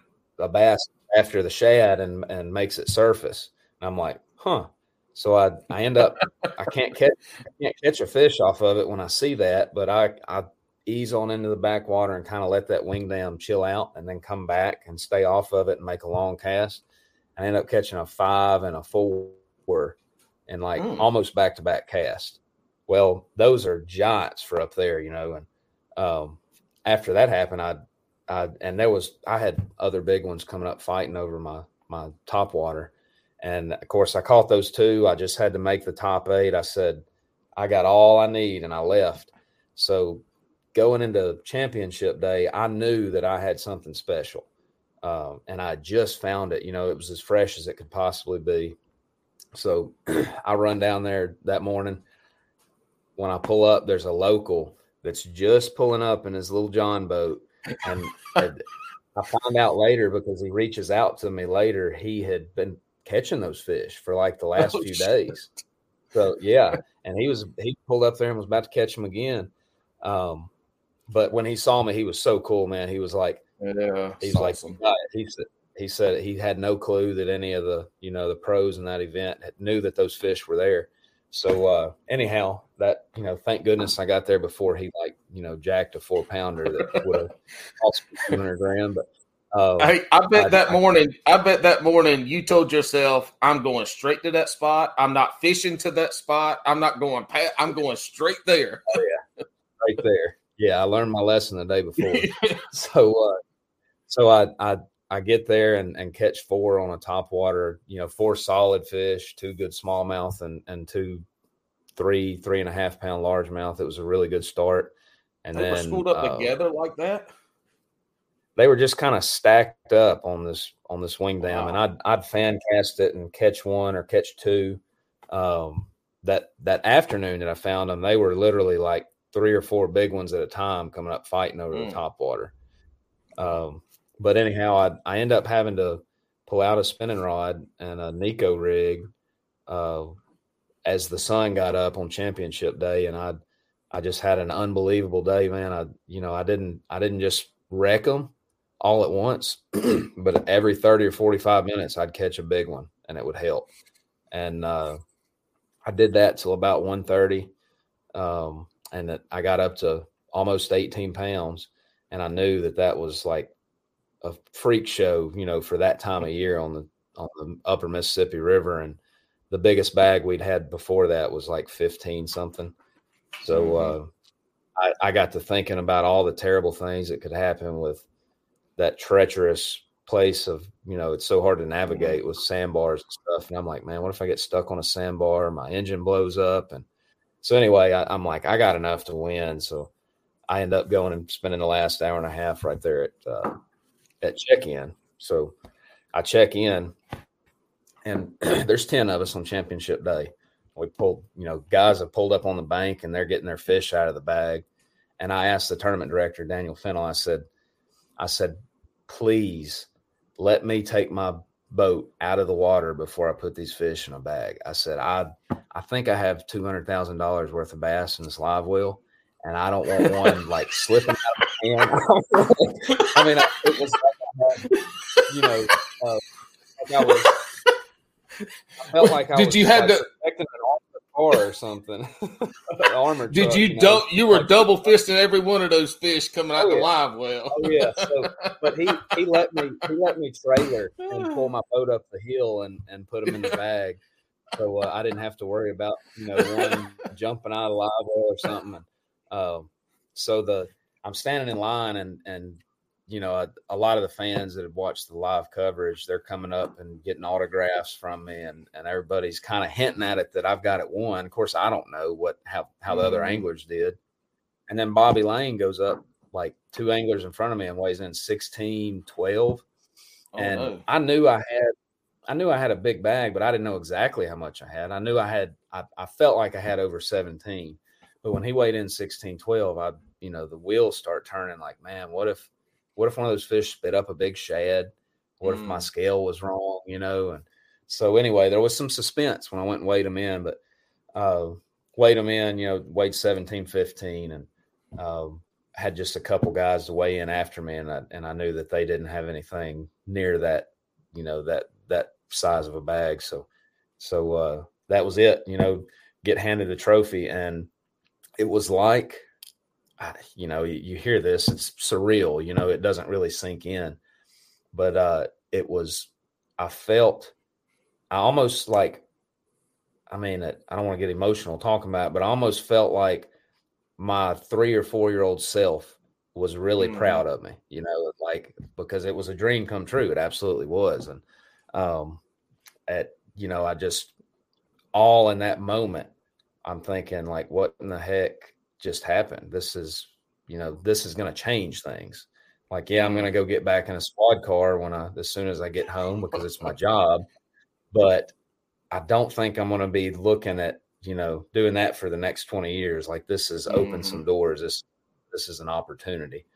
Um, and, you know, it, I, I'm not going to say that it's even now that it's really set in, but, uh, it, it did a lot for my for for my, my goal has been to to establish longevity in the sport. Mm-hmm. You know, it's a it's a it's a cutthroat industry. Um, sponsorship, that game is hard. Uh, there's there's a lot of guys that that come and go that are good, but they just can't develop longevity. So I've I've you know that was that was what meant the most to me taking home the the title because it's it's something even though now Major League Fishing has has had to make some changes to their format and and the title championship what used to be the Forrest Wood Cup now it, it's it's no more it won't they won't have a 2023 mm-hmm. title championship but it's still no one will ever take away that you know for lack of a better word that title of a championship win that I have um, it it just it it helps with that legitimacy, and I think it'll help me 20 years from now. Um, you know, just as a as an accomplishment as a as an angler. It's it's a win that put your your handprint into that fresh concrete that we did as kids and wrote our name beside it. You know, it's it's yeah, it's there. Exactly right. It ain't going nowhere. Yeah. Life changing yeah. win, right? That's right. That's exactly right.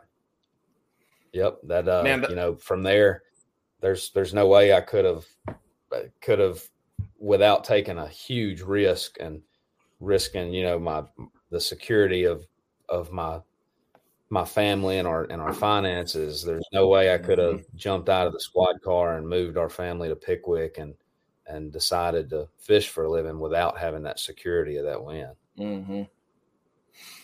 Man, that's awesome. I mean, you you people work their whole careers to get that type of win and never do, and to to be able to achieve that goal had to have changed your mindset about what you can do in the future, and and probably build up a lot of confidence. Yes, it it did that for sure because, like, looking at the names, you know, it's it it means a lot to me that that the Bass Pro Tour anglers were able to integrate to the pro circuit and fish it as well. And, and um, like you look at top 10 day, and I, I probably forget some names, but Bobby Lane finished second. Um, uh, Skeet Reese, Justin Lucas, Zack mm-hmm. Birge, Adrian Avena, and then the and then the big names from the pro circuit, you know, that that weren't on the mm-hmm. on the Bass Pro Tour. The the names of the anglers that I beat meant a lot to me because they're some of them are, are Hall of Fame anglers and the best in the world. So that mm-hmm. that was definitely a you know, and I've I've always been a, a humble person and and anytime I feel like I'm getting away from that, I really try to reach and, and grasp the humility back because I don't, you know, I mm. just that's just I try to try to live as a person. But uh, it, you know, it, it definitely gave me the confidence to say, "Hey, I, I, beat the at least at least that day I beat the best in the world." So I don't ever have to think again. You know, I'm I'm I'm not cut out for this, or I'm not good enough, or I I don't expect to be at be one of the biggest names in fishing one day. Mm-hmm. I think it's cool too. You got a belt. You got something that yeah. many people don't have, and nobody else, at, at least in foreseeable future, will have a belt as a trophy, and that's pretty neat. So here you fished. Yeah. You've been fishing the uh, what what what open is it? The Midwest series in the opens. The Centrals. What series in the Centrals? Yeah. I don't know what the hell I'm talking about. So you finished seventh at at uh, the Red River, which was a really good finish, and then uh, what was the first in the Central? Ross Barnett. Did you fish? Did you fish that one? I, I did. I finished fifth. Okay, and so y'all got Sam Rayburn coming up.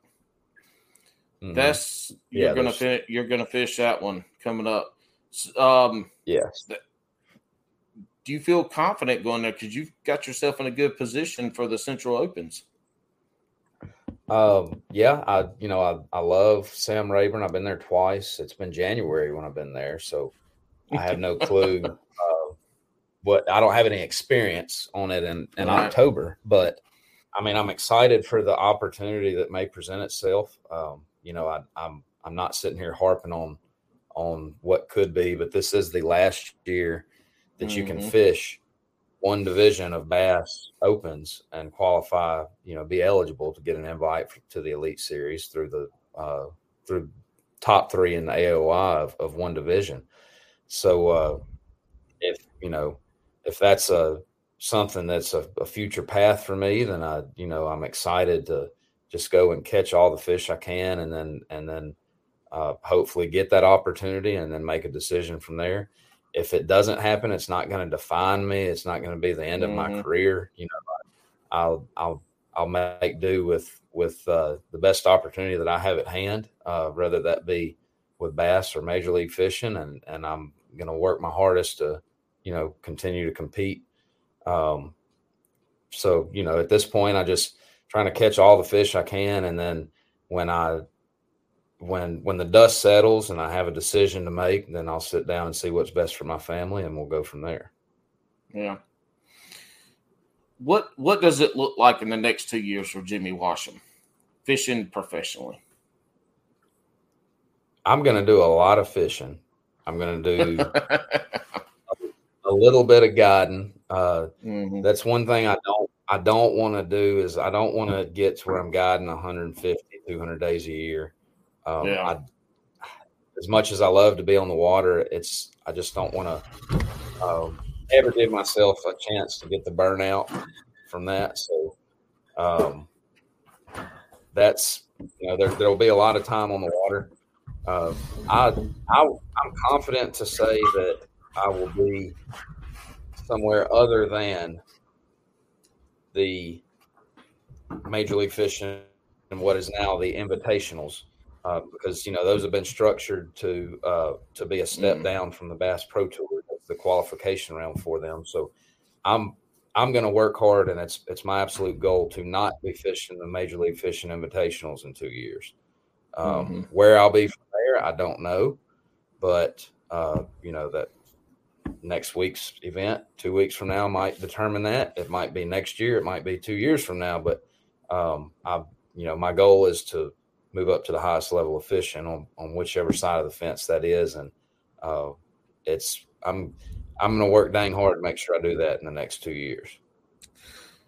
Do Do you think that the changes Bass and MLF made with the opens and then the invitationals?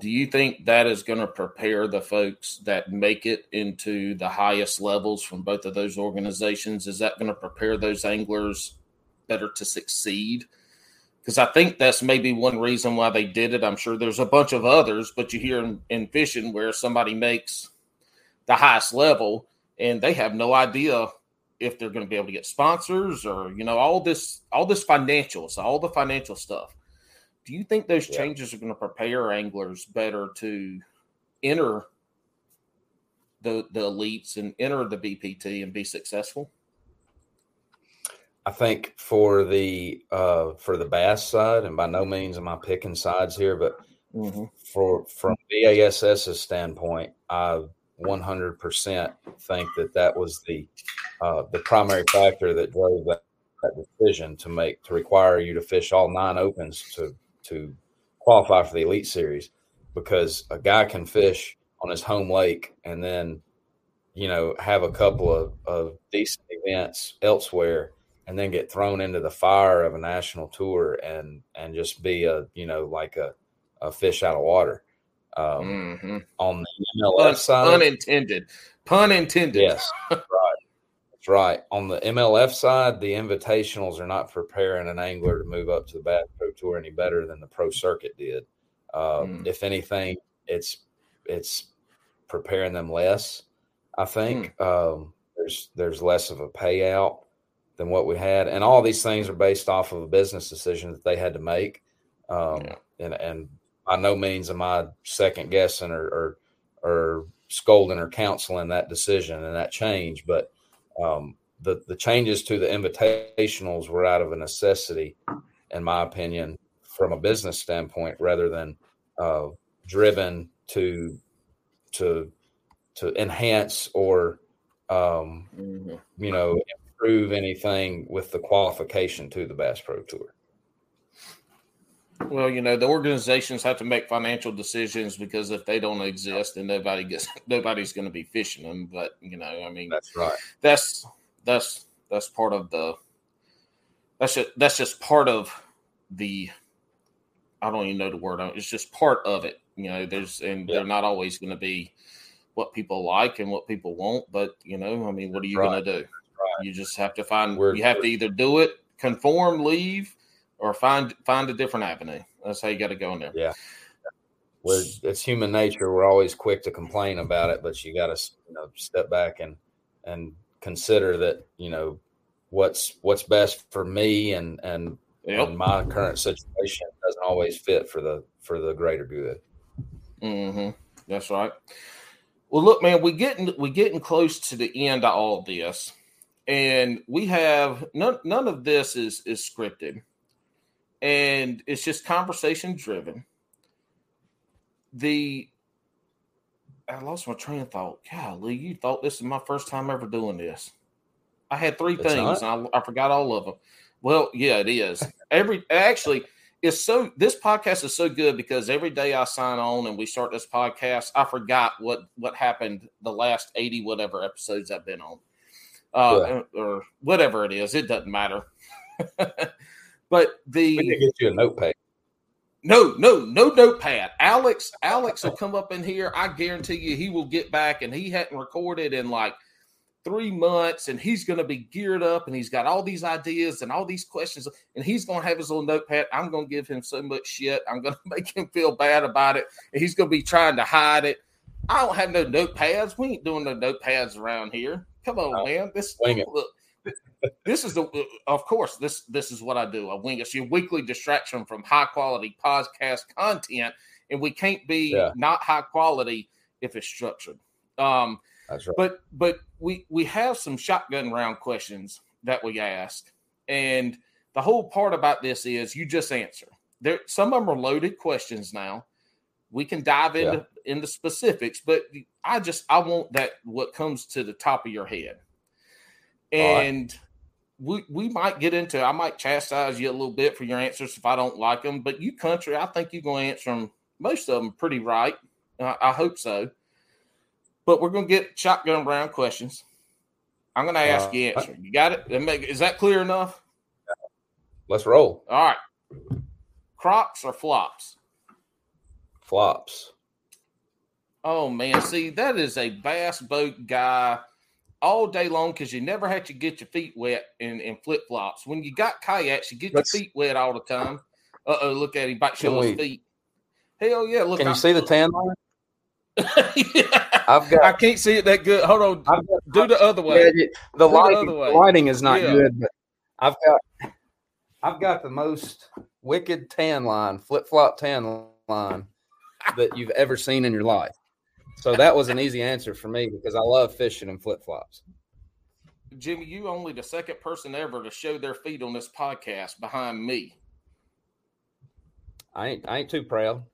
There you go. See, look, see all these, all these people. They don't understand country enough. Look, our feet are aware. Like That's right. I got corns. I got corns so thick on my feet because I hate wearing shoes. I leave up at this house sometimes to go to the store or go somewhere, and I get there and I'm like, I don't have any shoes on. it happens. But in the kayak world, you get your feet wet all the time. And if you get on your sandals, you know, you get on your flops and you try to haul that heavy kayak up the ramp, your feet keep slipping out. Oh, Plus, I take mine off. So anyway, and anyway, I, I all right. First question, you have already disappointed me. Let's see what happens next. Pineapple on pizza, yes or no? Yes. You're doing terrible. That's I mean uh, it, pineapple purpose, and ham you- on pizza. Oh God! But that, but It's when you get ham on, but I, I agree. But I wouldn't order on purpose. If it's free, I'm gonna eat it. But the ham that you get ain't ever Oh, real ham either. It's Canadian bacon. Well, see, I, I guess maybe I misinterpreted this this shotgun round and thinking like, would you eat pineapple on pizza?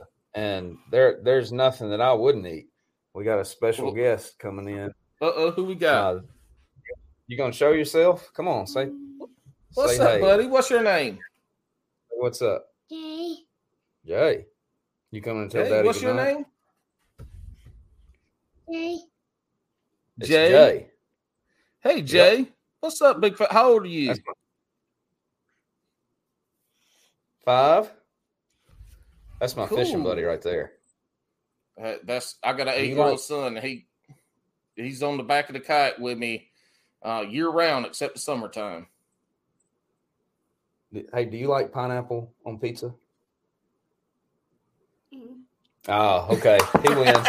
It's a no. yes. All right, buddy. Let Dave finish up. All right. Love you. So, uh, ya, so Jay. going back to that, if if I'm ordering a pizza, it's going to be a supreme. I'm Mm. definitely not going to order pineapple on pizza, but you, you right, leave some yes. laying out, and it's probably going to disappear.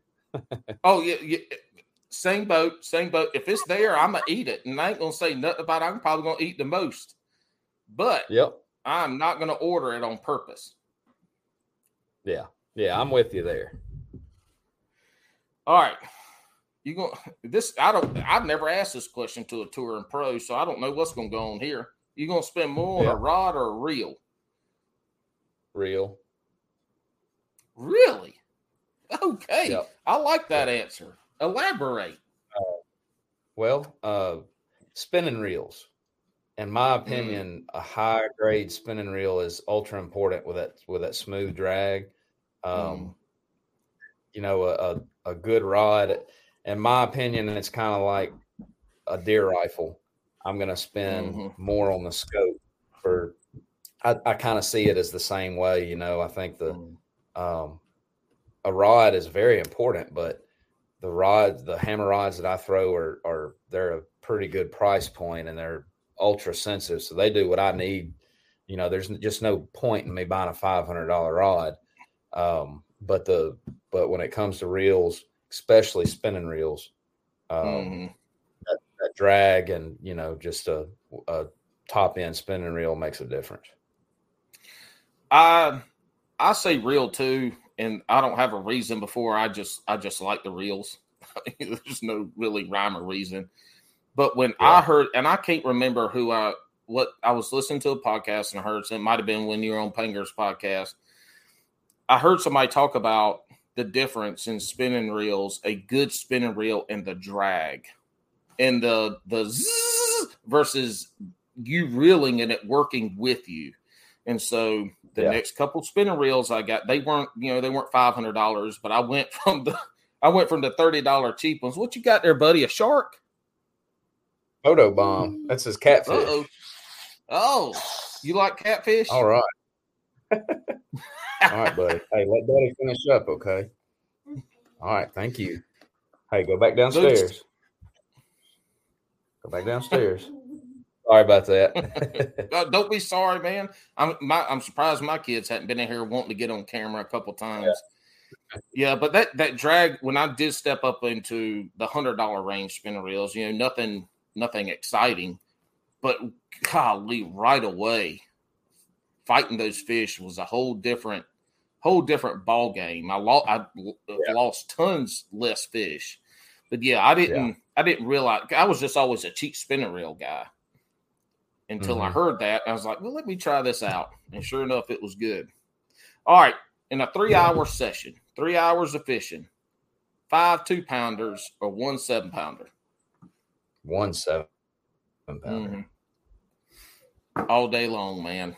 Give me that big fish. Yeah, no, yeah, I, I mean, I could catch Yeah. five two pounders in a row, or I could catch five on one A rig, and I wouldn't get as excited or have the shakes or have my heart rate increase like I would if I brought up a seven pounder. yeah, yeah. That's for sure. Now, I I love catching fish. Now, I'm not one of these guys that'll go spend three days throwing a 18 inch swim bait for you know one bite. I love catching fish, but uh, but but I love catching big ones too. Yeah. Is that that excitement when that fish comes up to the boat is just you know is just something that you can't experience unless you do. Right. That's right. Takes your breath away. That's right. that heart rate gets up and you start shaking. You got that fish like this. And then the kayak world, I got to lay it on a board in the bottom of my kayak and hope it don't flop off into the water. Yeah. Yeah. Wacky rig or Texas rig? That one's so hard to uh, wacky rig, just you know, trying to be spontaneous. Um, because you can catch them when it's like almost impossible to catch a fish on a wacky rig. Um, of course, that belt behind me, you know, I caught I caught a lot of those fish that won that thing on a Neko rig, which is a wacky rig with a nail weight. Um, a Texas rig has, has caught more fish than any bait ever mm-hmm. and ever will. But it's been fishing the longest too, so you know. That's right. That's right. But I, I, I don't like. So I answer this question wacky rig, but I, I'm an I'm Neko rigging it. I'm not just throwing a weightless. Well, not, I am not doing that. I'm Neko rigging it, and I'm cheap. I go by roofing nails from the Lowe's. Yeah. The big old, and they got the big head in there. They don't come out as mm. often because they're ribbed.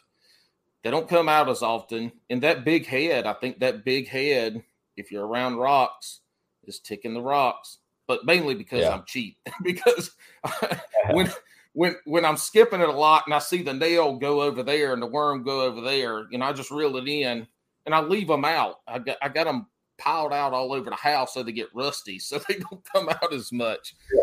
But yeah, I love the Neko rig. That's that's typically what I'm trying to throw to. Mm-hmm. All right, slow jams or hype music. Slow jams, mm. uh, and it would be it'd be classic country. I got oh, not some outlaw country. Yep, that's right. I'm down with that.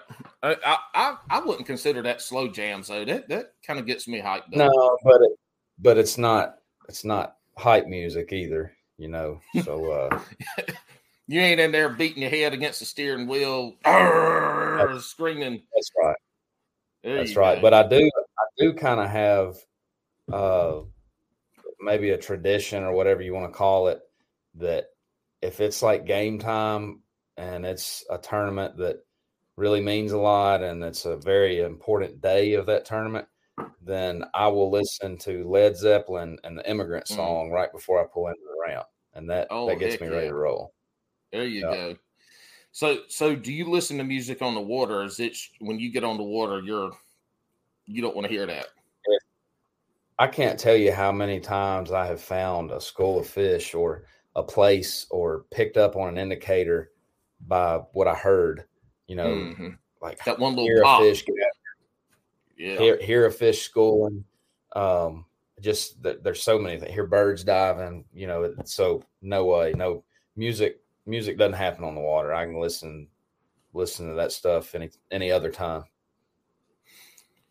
When you have a marshal in the boat, do you if they're talking to you a lot and you don't want to listen to them, you might be quiet or how, do, how does that work? Because this kind of comes into on the water stuff. Like, how, do you want to talk to that marshal, or you just want them to sit there and like do their job and just high five when you catch a big one? I don't mind talking and cutting up, um, and thankfully, I've I've never really had an issue to where it. You know, there are times that I need I need to be able to focus and think my way through things and not um, mm-hmm. not just totally talk the whole time but uh, they they normally can kind of feel my vibe mm-hmm. on if I'm very responsive to to their questions, and um, so it's it's never been an issue. You know, it's just like it's like a, if I have a co-angler in the boat, uh, you know, mm. like in the Bass Open, the Toyota Series, we have co-anglers, and um, I mean, I'll I'll converse with them, and uh, most of them normally get the vibe if I'm you know, really trying to be quiet and focused, then they just leave me alone for the most part. Lose a fish and out there mumbling to yourself, like, God, I'm just going to leave him alone for the next couple hours yeah. until he says something to me. Yeah. yeah. I think most people can pick up on that stuff, especially when you're, you know, 10 foot in a boat from each other. That's right. All right. We're, That's right. All right. This next question now, you being from Mississippi, I, I have high hopes for this question. I really do. I'm disclaimer: I'm from Tennessee, but I have I have very close ties to Mississippi with a family farm and and uh, have have spent a lot of time in Mississippi. So, hey, y'all got this animal in Tennessee, so it, it it's fine. I still have high hopes for the answer. Have you All ever right. eaten beaver? No, I have not. Uh, I missed a really good chance because my neighbor uh, from the house that we moved from to this one, uh, he was he was all about eating beaver. And matter of fact, we had this place that we duck hunted, and I had to get on to him because he was about to catch, he was about to trap all the beavers out of the place, and the beavers were the reason messed up your fishing hole. Mm-hmm. Well, my duck hunting hole, yeah. Mm-hmm. So, uh, mm-hmm. so, uh, yeah, he went crazy on the beaver, but I never got to try any from him. And uh, now his wife told me when he wasn't around once, she was like, "It tastes like you're eating a stick. Don't try it."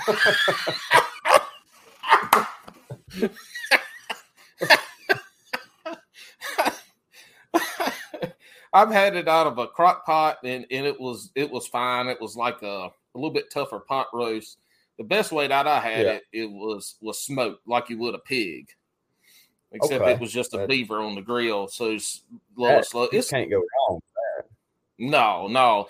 It, it's a little gamey. It's really, really dark. It's just it's just different, man. But people, if you told them it was pot roast, they'd probably eat it. But like, man, that pot roast was a little tough, but it tastes good would it be like? Yeah. I have high hopes for this I'm, next question. Oh, go ahead. Go ahead. I'm not opposed to if I ever get the opportunity, I will certainly try beaver because I, our family pretty much lives off of uh, wild game, yeah. and uh, yeah, and I, I'd be all about it. High hopes for this next question. I have no idea how you're going to answer it, but I'm curious. Do you eat largemouth bass? Yes. Um, not too proud to eat a largemouth bass. I think they're delicious. Um, now, when I was a kid, when I was a kid, just that old school sportsman mentality that my dad had, you know, growing up in harder times. Uh, man, we kept some big ones, and that breaks my heart. Like yep, I look back when I was here, when I was six or seven years old, and like we you know just bring home a cooler full of like five to seven pounders, and I've I I have that fillet looks like a tackle box. Yeah, that's right. Uh, I I have totally changed my thought process on that, but uh, I think a lot of bass fishermen, and if I hurt somebody's feelings, I don't care.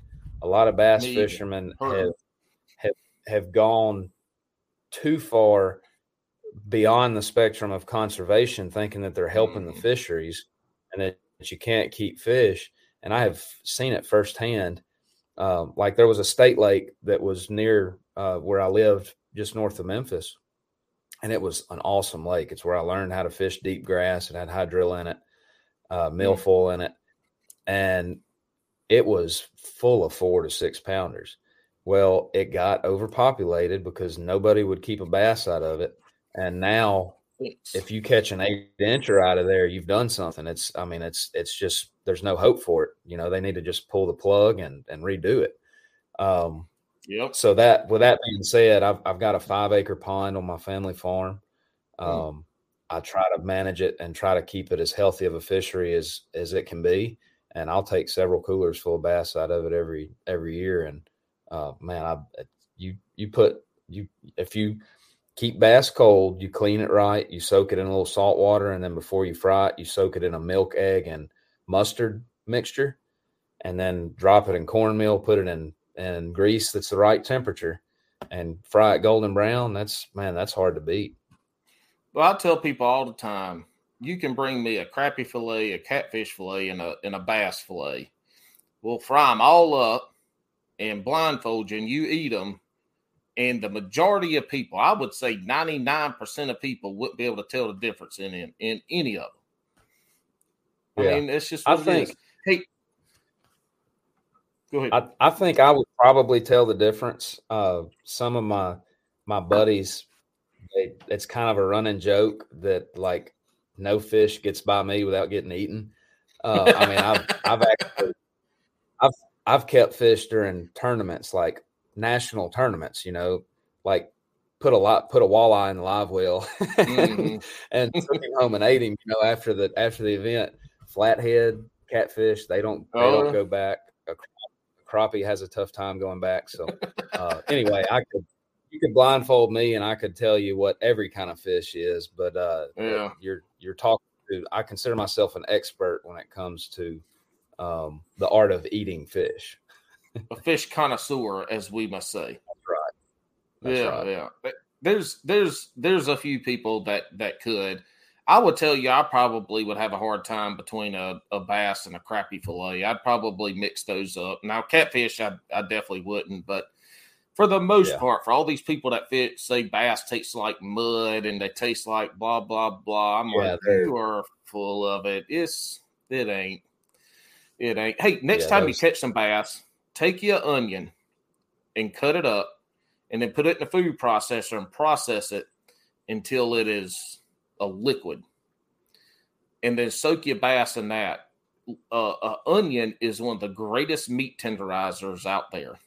So I cooked, here's a good example. This past weekend, I cooked a beef heart. I smoked it.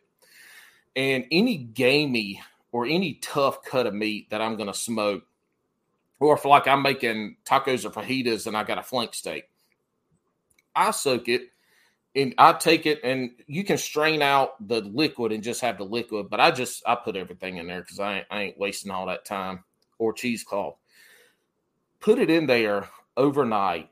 It it will change everything. I cooked this heart and I did it and smoked it the way I would smoke typical beef meat. And I had skeptical skeptical people and they're like, oh, I'll try it. They ate it. They sat there and ate that the whole time. Really? It takes so with a heart is very irony taste and it can be yeah. very tough. But this was the best roast beef. I I, I will tell you it's the best roast beef you've ever eaten. But I I'll smoked it. Usually usually when I've eaten heart before we slice it up and pan fry it. This was much yeah, better. Way way more tender. Heart. Yeah, yeah way more tender. But try your deer heart like that next time. I don't know about smoking it. Probably wouldn't take that long to smoke it, but at least tenderize it and it'll take out like that irony taste of that heart. Yeah. And soften it, soften that, soften that meat up a little bit. All right. Alex Rudd, is he overrated or underrated? Uh, underrated. All right. Okay we I preface uh, well, I don't preface it because I already asked the question, but we asked this question because we've had Alex on the podcast a few times. And one time we had yeah. him on here, it's like you because he does overrated, underrated. He's like, you know, one day I'd like to hear somebody, yeah, I'd like to hear people ask that. So we started asking. We've got a couple overrated. We've actually got some people yeah. on here. So I didn't know who Alex Rudd was till we came on y'all's podcast, and that that hit my heart. I was, I was yeah. like, we actually gave Alex Rudd some listeners. Yeah, that hit my heart. That made me feel good about this debaucherous podcast that we do. All right, this is the last one, Jimmy. Now, this is made and made and broke careers. This is what we're known for. And I don't ask this question as good as Alex because I don't have the smoker's raspy voice that he does. But I'm going to ask it the best of my ability. And I need you to answer it as truthfully as you can. All right. Yeah. What are your top three sandwich proteins? Uh, turkey and fish, believe it or not. And okay. We'll get we'll come back to that one. And then uh some fried deer tenderloin. Oh my those man. Are the top three, those are the top three sandwiches that you could ever have. I don't know if we've gotten fish before. I can't remember all the podcasts. I'm not sure if we've gotten fish, and I'm we might have gotten deer tenderloin. Do you fry your deer tenderloin That's, with a batter, or do you just pan fry it in some butter and oil? Flour. Yep. Nice. Milk and egg. I, I, don't do the mustard when I when I fry deer meat, but milk mm-hmm. and egg batter based, and mm-hmm. then drop it in flour and then fried and you know just thin layer of, of oil and a cat got to be a mm. cast iron skillet and uh, yep. make sure you keep it meat get that flour crispy but don't overcook the deer meat man you put mm-hmm. that on a mm-hmm. sandwich with either mustard or a1 best sandwich mm. you'll ever have and See, then the that's, turkey that's the, the Go ahead. Go ahead. Go ahead. Well, I was gonna say, I was gonna say, pan frying in a cast iron skillet with just a, just enough oil that it covers like half, so you have to flip it and it cooks up. That's grandma's southern cooking frying right there. That's how grandma's fried chicken and everything else they fried. There wasn't no deep frying. It was Yeah. half and half, and you flipped it. And the mm. closest thing I've ever got to grandma's pan fried chicken was when Hardee's, and a lot of people might not remember this. Hardee's used to have some of the best fried chicken out there. I didn't know that. Oh yeah, man! Back that. in the day, early two thousands is when they started with those big old thick Angus burgers, and they Yeah. got away from the fried chicken. You could find some Hardee's here and there that's still fried chicken, but they got away from fried chicken, man. It was the closest thing I ever found to, to the cast iron fried chicken was at Hardee's. Hmm. Back to your fish. You said you had wanted to go back to the the fish sandwich. So uh, on the turkey, um, Mm. that's wild turkey breast, Sli- Mm. you know, Oh. sliced up. Yeah. Gotta. So the way that I cook them, I cook them in the smoker, and I inject Okay. them normally, normally with Creole butter injection, and then smoke them. You know, two. Uh, I think I'll cook them on a little shy of 250, like 240 for two and a half hours. Mhm. Uh, so it's it's pretty slow cooked and and then slice that pretty thin. Once again, mustard uh, and a and a sliced tomato, and that's there we go. that right there is that's about you know that's going to be about the best sandwich you can get. And then on the fish, it's uh it's blackened fish, Mm. blackened fish. So I. I, I eat a lot of blackened fish. Bass is really good blackened. Those, you know, those little what I call good eater fillets, those pond management Mhm. bass. Number fourteen answers. bass- that's right. A bass has a, a stronger texture than like a crappie, and they don't Mhm. want to just totally crumple in the pan as bad. So, like I'll I'll cook them for dinner and eat them, you know, blackened with with sides on as the main course. And I always cook enough for leftovers, and that that leftover fish, you put it cold on on a couple pieces of bread. Man, that's that right there is it's way better than your peanut butter jelly sandwich. You know, um, and you ain't got peanut butter, you ain't got peanut butter and jelly all stuck in your beard for the rest of the day, smelling it. Yeah. that's right. Hey, do you do you You're marinate or brine? of that fish. yeah. Hey, you know, some people will tell you crazy as hell for eating fish on a boat while you fishing too, though. Yeah, yeah. Now I I'm not big on doing that like like during tournaments. That's, uh, I- I'm I'm not like super, you know, uh, uh I, I'm not one of these guys that that's superstitious, but it's I don't know. I, I just I'm, I'd rather not go that route to even test it. You know, you don't want to even tip fate on that side. On your turkey, do you That's marinate it or brine it? um, so I will I will soak the breast in salt water in a brine, um, Mhm. and then I inject it with the Creole Mhm. butter. Mhm. So that's that's the route I take there, and that, pretty much all my wild game, for the most part, I'll soak it in salt water for Yeah. depending on depending on what it is. You know, like duck breast, especially you know because they're Mhm. you're shooting shooting mallards, you know, in the front area a lot of times as they're backpedaling over decoys, and uh, so that salt water just pulls the game and the blood out of Mhm. out of uh, so ducks i'll soak them in duck breast you know in salt water for two or three days fish for a day uh, Mm. turkey you know even like uh, i'm i'm in the process of processing a, a doe that i shot last week with my bow um, Mhm. and I soaked those back straps in salt water for a half a day before I, uh, you know, Okay. butterflied them out, blaze and and processed them. So salt water's a big deal for me on, on uh, preparing wild game to get ready to cook. Yeah, we'll talk. We'll talk uh, after we get done about about some of that because I, I smoke and cook a lot, so we'll talk. Um, this podcast was started by Alex based off of content creation. The majority of people Yeah. we have on here are creating content. It can be TikTok, it can be YouTube, Instagram. Um, you know, those are our three that we pull from. and you do a really good job with with your life, fishing, hunting, family on your Instagram channel. And so you do have some really good content that you put out there. And one of the reasons why I wanted to have you on was through that. What has that do you like that aspect of of your job as a professional angler? Do you like that aspect of the social media content? Or are you doing that because you need to? So I like sharing my passions in the outdoors, but I cannot stand having a cell phone in my hand. I wish I could live life without Um, it's I just feel like so I guess that's kind of a, a two-sided answer there, but um, I enjoy sharing my passions and my lifestyle with others. I enjoy interacting with with people on, on social media, but the when it comes down to and the reason for this is my my my past job as a deputy.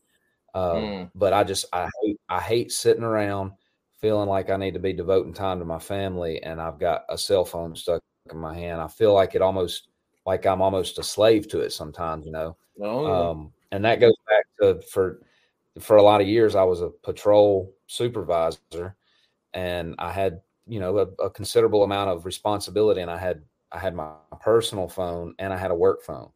Well, hmm.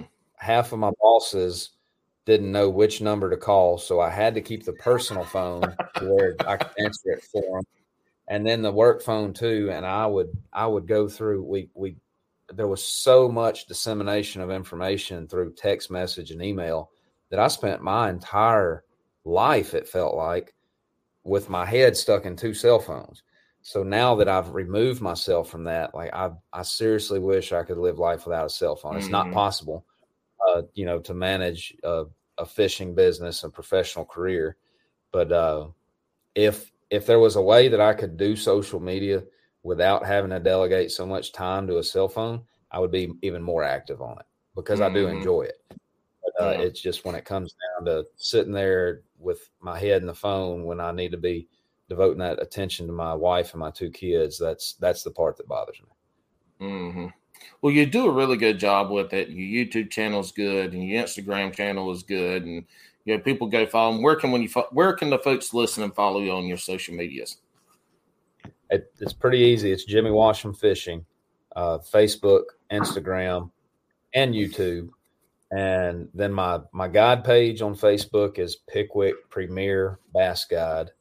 Um, that's uh, you know that that one I'm I'm definitely not as interactive with because uh, simply because I didn't want to devote a tremendous mm-hmm. amount of effort to another platform. But uh, I really enjoy the YouTube videos. I I like. I mean, it, I, I knew nothing about editing videos two years ago when I started. I bought this computer that I'm that I'm on here and, and got an editing software and just taught myself. But man, I love I love creating videos on YouTube. Mm-hmm. I, am going to get more interactive on the um, on the educational side. You know, how tos, mm-hmm. tips, tactics, stuff like mm-hmm. that. Uh, that's, that's something that I plan on doing. So we'll see if I can hold myself to it.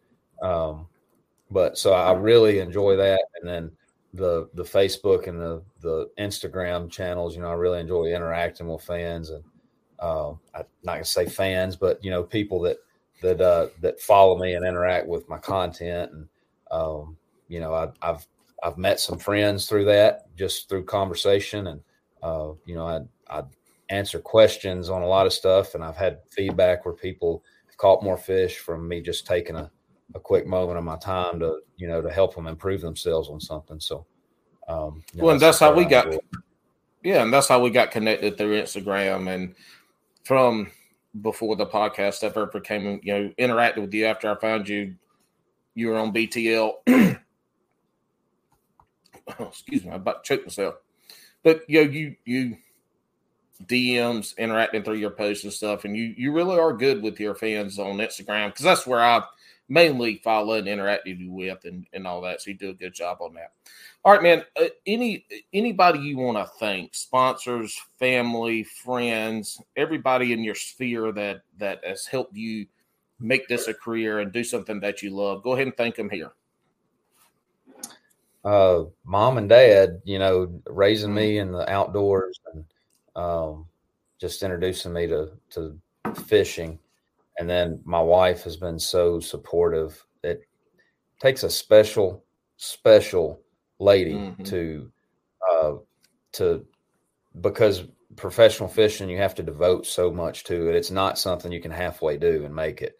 And uh, for her to be supportive of that and and not feel like she was you know uh, second or or being you know missing out on on opportunity in life because I was devoting so much to fishing. She she's hung in there and it's you know it's it's it's been it, it's made the circumstance for our entire family better, but that's all because of her and her support. Um, and then my my biggest partners that really help keep me rolling are Profound Outdoors. Tim Tim mm-hmm. Horton, that's his company. They just man him and and his wife Kim and uh, you know the rest of the crew at Profound are just good people. They care about making a quality product, but doing things right.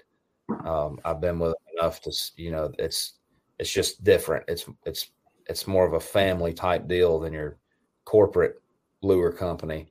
Um, that means a lot to me. And then Rockfish gloves.